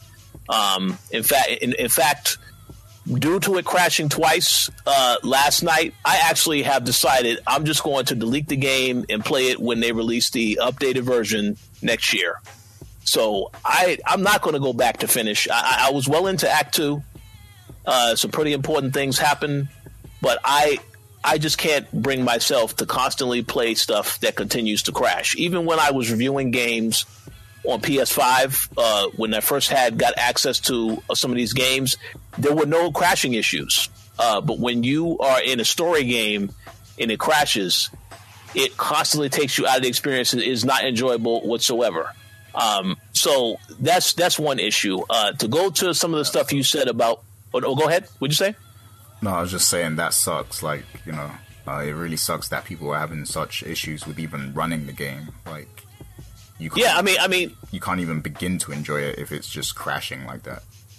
Yeah, I mean, I mean, it, it, would it would happen where I would play it for about an hour or, or two, and then I would get to something pretty important that happens, and then the game just starts. You know, it goes to the, the, the screen and lets me know that the game had stopped, and then I can report the issue to Sony.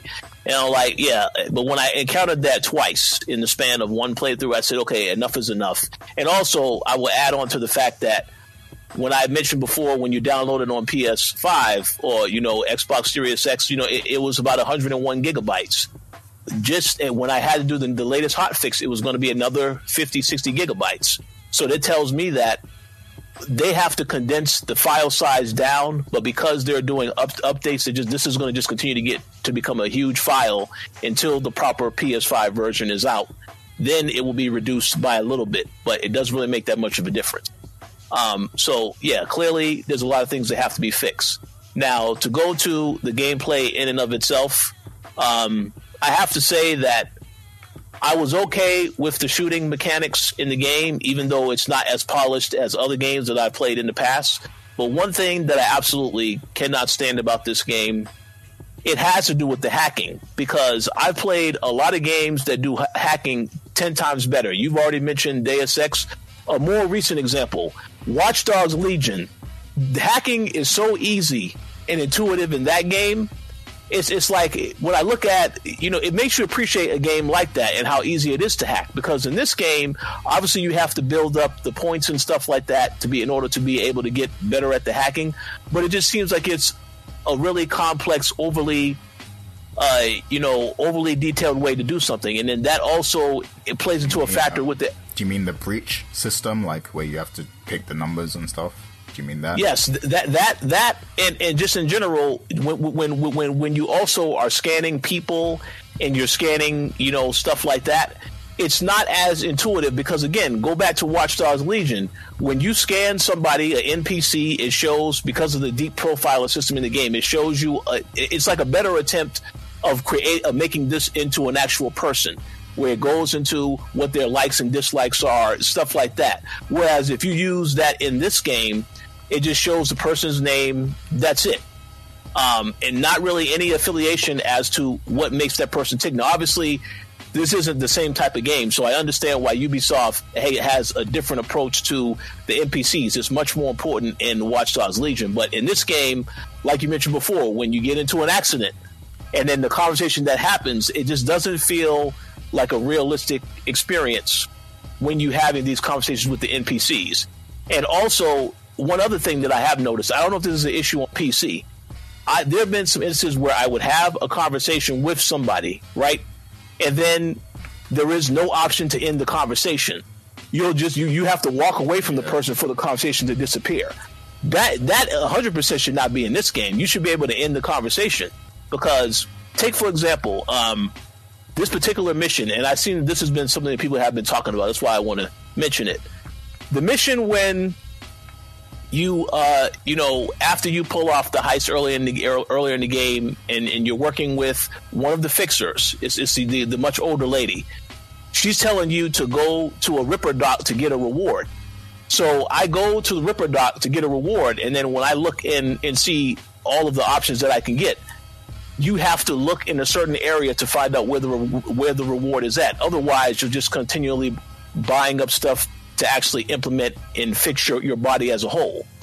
It's not clearly displayed in the messaging where that option is, where the free option is. You have to look at it. And then when you look at it, all it is is just a tattoo for your hands. It's nothing serious at all. So it's like there's a lack of communication in telling you where certain stuff is at. Um, the mapping system when you're traveling to and from different locations, I also feel that could have been handled better. Again, once again, a perfect example. Watch Dogs Legion and Assassin's Creed. Whenever you are going to a location, they will clearly display on the map where it's at, and they will show you, uh, for the navigational purposes, how to get to how to get there. And you can even fast travel to that location on your own if you want to, and just skip it all entirely. You can skip stuff in this game as well, but it's just like it's a better effort in in making the world feel alive, making the characters feel alive. And two other issues I want to mention very briefly. Um, staying on with the whole thing of um, you getting into the car and doing stuff. I did not like the repetition. Whereas anytime I got into a car and I was in the passenger seat, then I knew I was going to be in for some type of gun gunfight with the enemies that I'm going up against. That happened entirely too much from Act One to Act Two. It's like it's very predictable, and I'm like, it's like I already know if I if I'm going to be a passenger in a car, or I have to anticipate and expect to, to be shooting down some bad guys, and that I didn't like when you have to take that approach where you have to get so repetitive with it.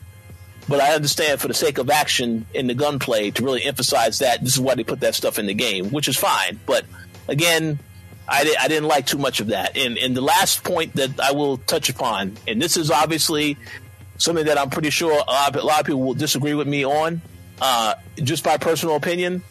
But when you are introduced to Johnny Silverhand and you see what Keanu Reeves brings brings to the actual role, it makes me feel like personally, this is a game where you should have just been playing as Keanu Reeves' character the entire time. Because in that little intro sequence where they introduce the character, there is a lot more weight, depth, and a lot more development with that character in that small scene than there is ever any time where I felt development with my personal created character of V. Yeah. Um, and that that to me is like if this was a game where it was just about Johnny Silverhand and you had and you're playing as Keanu Reeves the entire time, I think that would have been 20 times a better experience. I understand they wanted you to have the whole custom player aspect, but it doesn't matter because again, it's a first person game. You don't see yourself that much unless you go up to a mirror and you want to, you know, I don't know, pout or do a grin within the mirror, or stuff like that. It doesn't really feel like it's really that impactful, but yet Johnny Depp's character has more. There's there's a lot more structure to the character. There's a story with the character.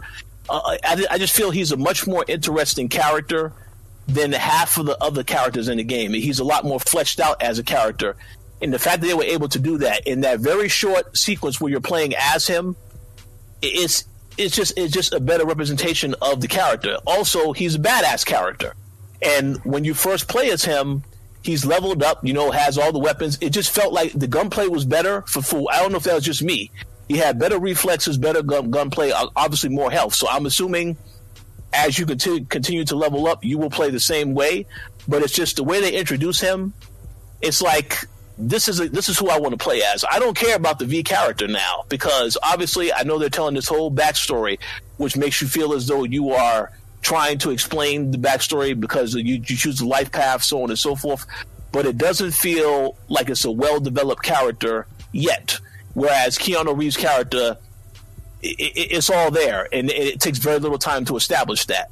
So that would be my only other complaint is that it would have been great if this game was just about him. You're playing as him, not your own character, because it feels like they put more thought into having him a part of this project.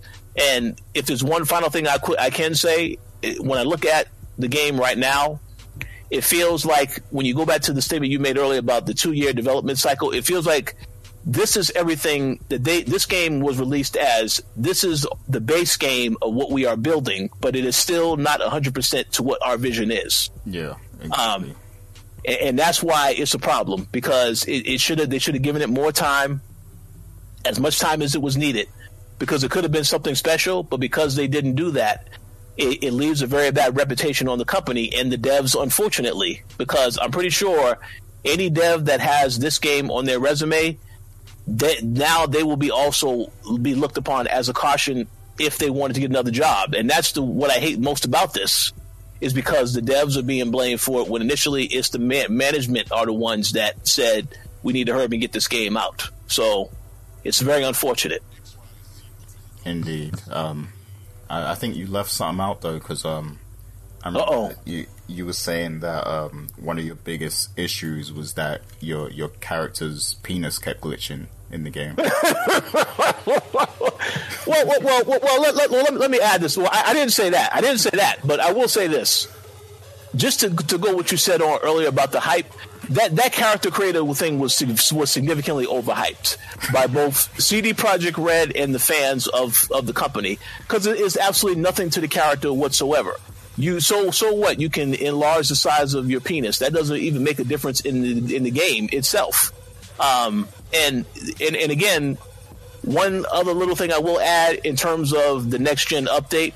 I don't know what the next gen update is. I will say that playing on PS5, I did have the, the, the control. I did feel some of the haptic feedback while driving, but there are certain aspects of that game, like when you get when you have to go to the, the Ripperdoc and have those procedures done, you should feel some type of motion on your controller uh, when when you're going through that stuff. And there, and I didn't feel any of that. So clearly, they have a lot to do, and I, I can think of ways they can improve it with the DualSense on PS5. I can think of ways they can improve it with Xbox Series X. But right now, it clearly needs a hell of a lot more work with just the base game itself before they even think about all these other little things. So I, I'm very curious to see how they intend to make the game better.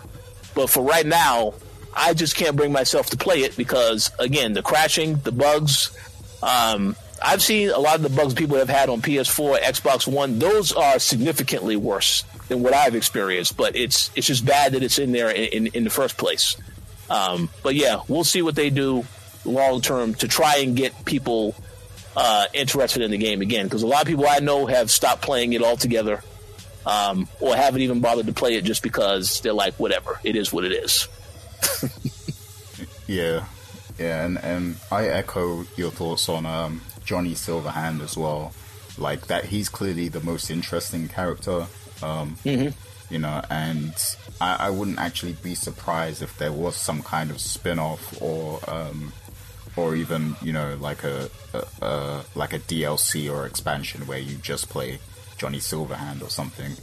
Because um, it seems like there's so much stock put in that character, and mm-hmm. even in the because um, I actually purchased the uh, the um, the the book on like they had they had like a book that's about like the game and the lore and yeah. everything. Um, I forgot the, the, title of it, but they released it a few months ago before the game, and there's there's a lot of build up to you know Johnny's story even in that book, um, and the whole Ar- Arasaka bombing on, and like the big incident that happened in uh, 2020 or whatever. Um, so yeah, like there's a lot of like you know um, his story in in this world. Um, so I'm surprised that they didn't just make the game about him, like you said. Yeah, because uh, because what we've got here with V is like it's just very shallow at the moment. Um, and yeah, that gate, that part where you got to play as Johnny Silverhand was really good. Like, like even it just it felt like the mechanics were better, like the the guns yep. and like it just it just it was good. It was really good. And you know, I was just like, "Yo, wh- when does my character control like this?" Like, so yeah, so I, I, definitely was not the only one that felt that. Then, so that that confirms, yeah, that's exactly the feeling I had. It's like you know, you go back to using your character, and you see you still have to level up, do all this other stuff. It does not feel. Uh, it's like it's like they're teasing you of a better character that you can use, but you can't use that character. So that kind of sucks. yeah, exactly. Um, and then also one more thing I wanted to add because there's a lot wrong with the game, but um, one more thing I wanted to talk about is I feel like they they didn't um, they didn't push the cyberpunk theme as far as they could have. I think, like mm-hmm. considering that you know you're supposed to be um, you're supposed to have all this cyberware, all these augments and stuff. Um, I feel like they they could have done a lot with that in terms of the gameplay and how it works. Like even just little things like um, the mini map. I feel like the mini map is very bad, um, especially like when you're following like a path on the GPS or whatever because because it's so like small and close up that whenever there's a turn, it just comes suddenly and like you don't you don't know that you have to turn. Um, so what they could have did is just like make the path in the actual road, and you know that could be part of like your cyberware or something like it. You know your cyberware tells you where you you need to go and stuff. Oh yeah, absolutely. So, so they could just highlight the actual road, and I've seen other games do this where they highlight the path in the actual road. And that would make sense in this game because you are like, you know, that, you, you, have all this tech in you. Um, that that that that that is exactly what they do in the Assassin's Creed and Watch Dogs game. You you could clearly see where the where you're supposed to go. So it's no question about well where where is the object the objective at. So I agree 100. percent They could have done a better job with that. Yeah, and then um, and also um, like customization overall, like you I feel like you should be able to at least like get a haircut or change your hair or you know whatever. Like you yep. should be able to to do more with your actual the, the customization of your character. Um, the crafting system and stuff I do like that it's there because it you know it adds another layer to the weapons and stuff because you can upgrade them and stuff. But I feel like the, the, the economy of the game is a bit off um, I, I feel like you don't make money fast enough um, to be able to afford like a lot of good things. Like, because there's a lot of like cool cyberware that you can un- unlock, but they're very expensive. And even if you do a lot of the side missions, it takes a long time to build up money before you can get the cool stuff. I, I feel like. Um, oh yeah. And then you know you have the option to buy vehicles too, but those are like if you're buying vehicles, then you're not gonna have enough money for the cyberware. Like so, it's like I, I don't like I, that. I wish there was more options to to make money. Like I think I think one of our colleagues, I'm not sure if it was Tony Torrance or someone else, made mention of yeah, there's no economy, so you're not making money in the game. And again, you were able to do this in other games like Grand Theft Auto, so on and so forth. So it kind of sucks that at least from what I have played so far, there is not a way to any any way to make money unless you are just doing the you know crimes and I guess I, I, mean, I, but it feels like there should have been another way you can make money um, to help you know you get to the top. That's what the whole thing is. You know, V is wants to be wants to be remembered for something amazing, and at the same time, I don't care too much about V as a character because they have told me that I shouldn't care that much about him as a character. yeah.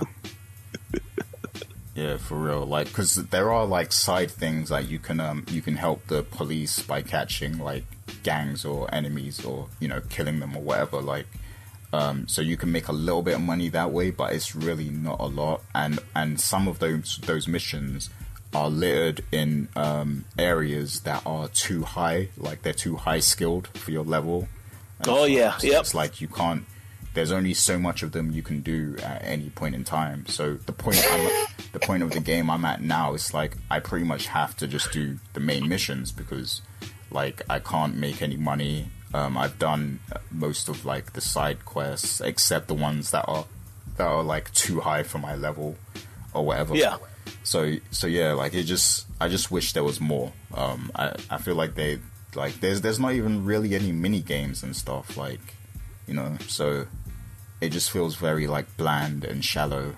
Um, and it's like the story. the story really is the main attraction. So.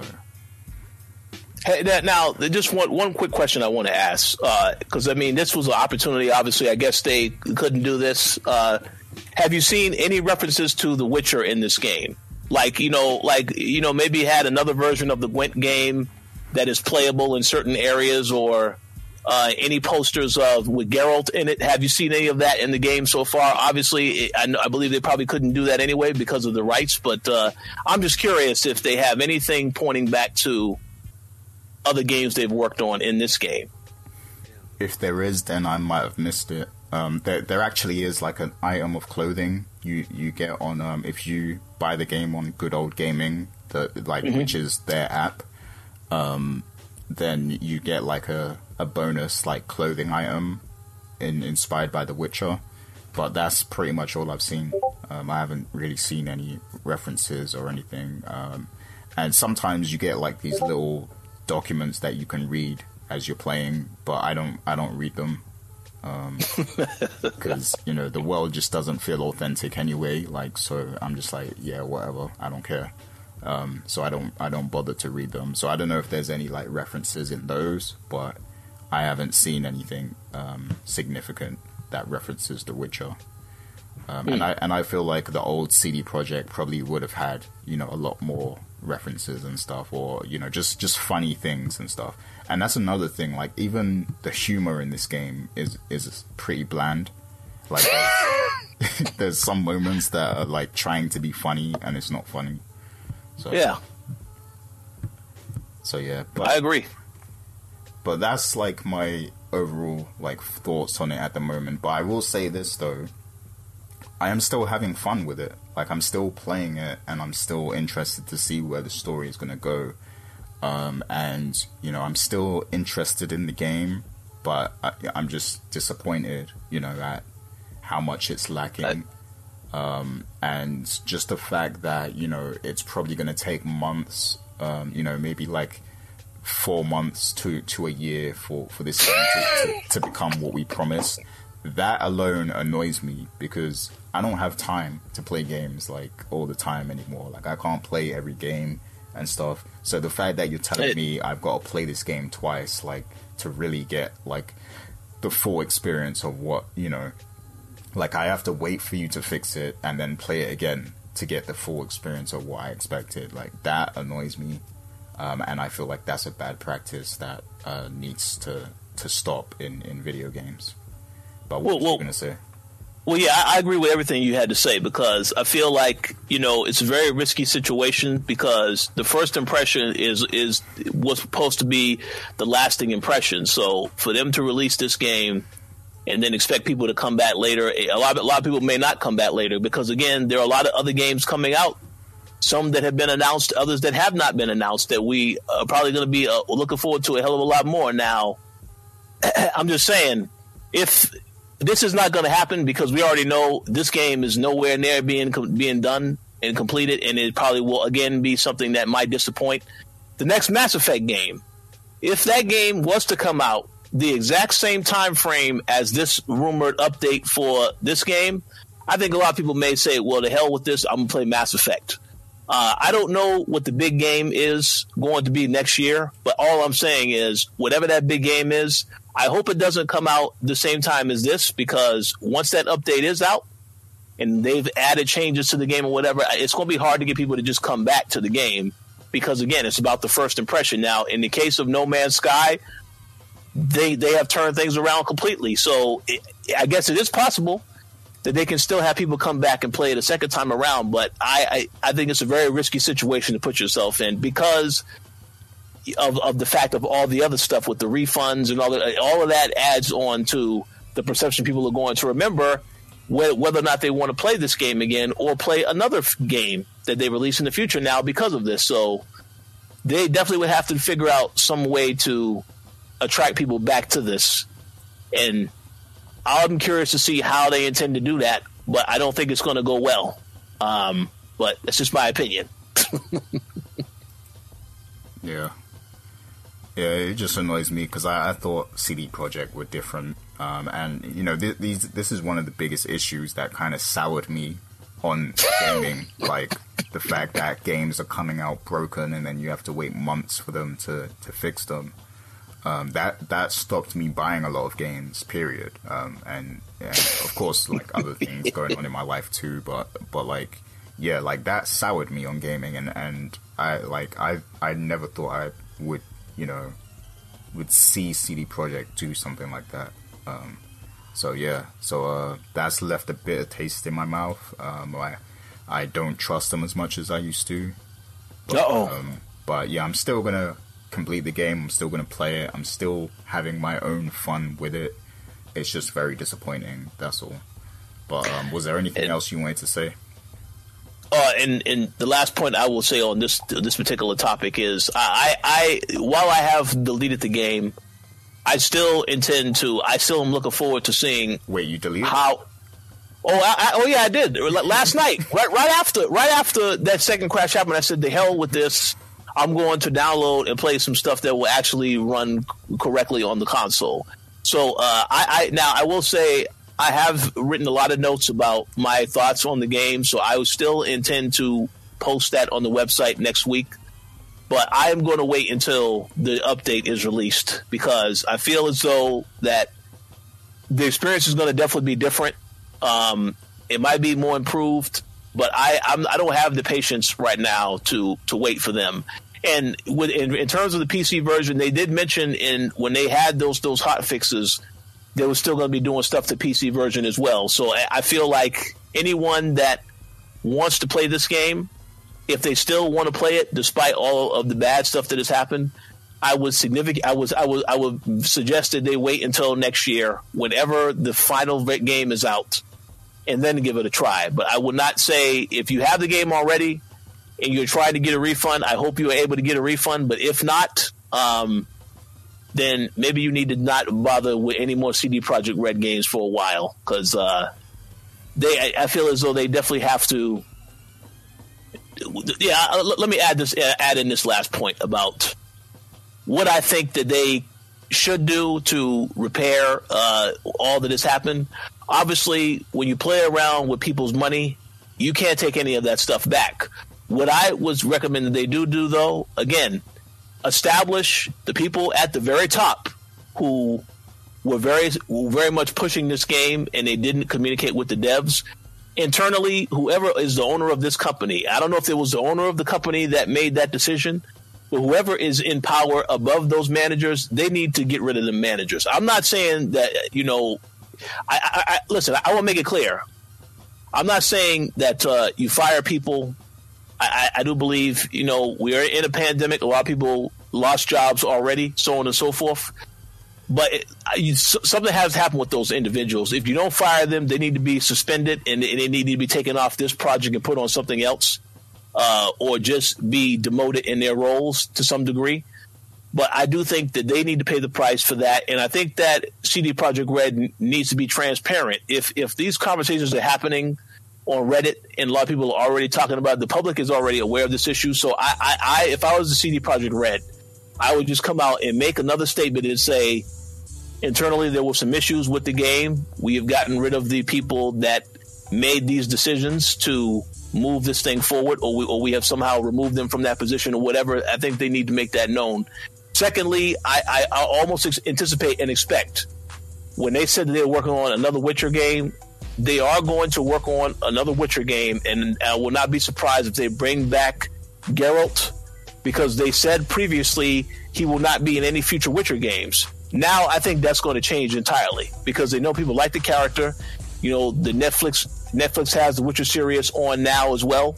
So I kind of feel like that will give them an excuse to bring him back because they feel like they can get people's back in good back in people's good graces if they release another entry in the Witcher series uh, because they are familiar with familiar with that series, with that world. So I could 100% see them doing that now as a result. Uh, but whatever they do, it's going to definitely impact the next game that they work on. So we'll see what that is. Yeah, yeah, this is definitely going to impact them in the long term. Um, and I think people are going to rightfully have a lot of doubts about whatever they choose to put out next. Um, so so it's going to be interesting. And and you know the stock of the company has dropped significantly because of this this whole you know. Absolutely. Rightfully so. Rightfully so. yeah. And the only question I'm left with, you know, is I wonder how Mike Pondsmith feels right now. The the creator of well, Cyberpunk. Like Well, you know, you mentioned that that that you know I definitely feel bad for him as well now because we didn't have any of these issues with The Witcher. Um, so the fact that you have this guy who's he's put his heart and soul into this concept, and then for it to be represented this way, it's kind of like it sucks that that's how it turned out.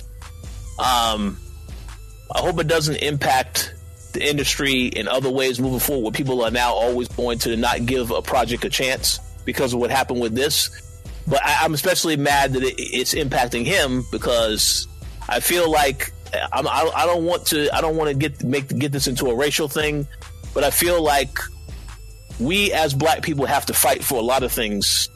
Uh, any any person of, of a different ethnicity, they have to fight for a lot of things a lot harder than someone else that is just given an opportunity. So it kind of feels bad that this happened to him because obviously, you know, I know he didn't have anything to do with the development of the actual game in terms of actually working on the game from a development standpoint. I mean, I would assume, but it feels like there's going to be looking, they're going to be looking for people to blame, and I hope he is not someone that gets blamed for any of this. But I do think that whoever is in charge, whoever made these decisions, these tough decisions, they need to pay the price for this in one way or another. There has to be some type of consequence. Um, and I'm not talking about just losing money. Either they need to get demoted from that position, or you know they have to make some decision about how to change things internally moving forward with how they work on these games and who gets who approves over stuff, so on and so forth. But something has to be done moving forward. But yes, to answer your question, I feel very bad about him and his involvement in this because I would hope it doesn't impact what he does in the future. But it makes me feel bad that he was involved in this and that he can, be, can potentially become a scapegoat because of what happened with the game itself. So, yeah, yeah, I, I, hope that doesn't happen. But um, I, I do feel bad for him because um, cause he, he really defended the game and CD Projekt like you know when they were getting mm-hmm. attacked before the game came out and stuff. Like he he actually uh, you know he really was outspoken and and he defended the company. Um, so I'm wondering if they even lied to him too about you know the state of the game and stuff. Uh, That's he, possible. That's very possible, actually. Um, they had to. I, I, I, I would assume there's no way that he knew about this ahead of time. Um, so I think a lot of people were caught off guard, especially the, the devs, but the people empowered, they knew. They knew what they had, and they knew that they wanted to prioritize. Let's not worry about our reputation right now. I want to make some money because I need to do this, I need to do that, you know, and that and that and that is, you know, there's a big issue with that. That has always been an issue with that in this country in general. Um, so, you know, it's just unfortunate that it, it, came at this level and that there are others that are going to unfortunately be blamed for this.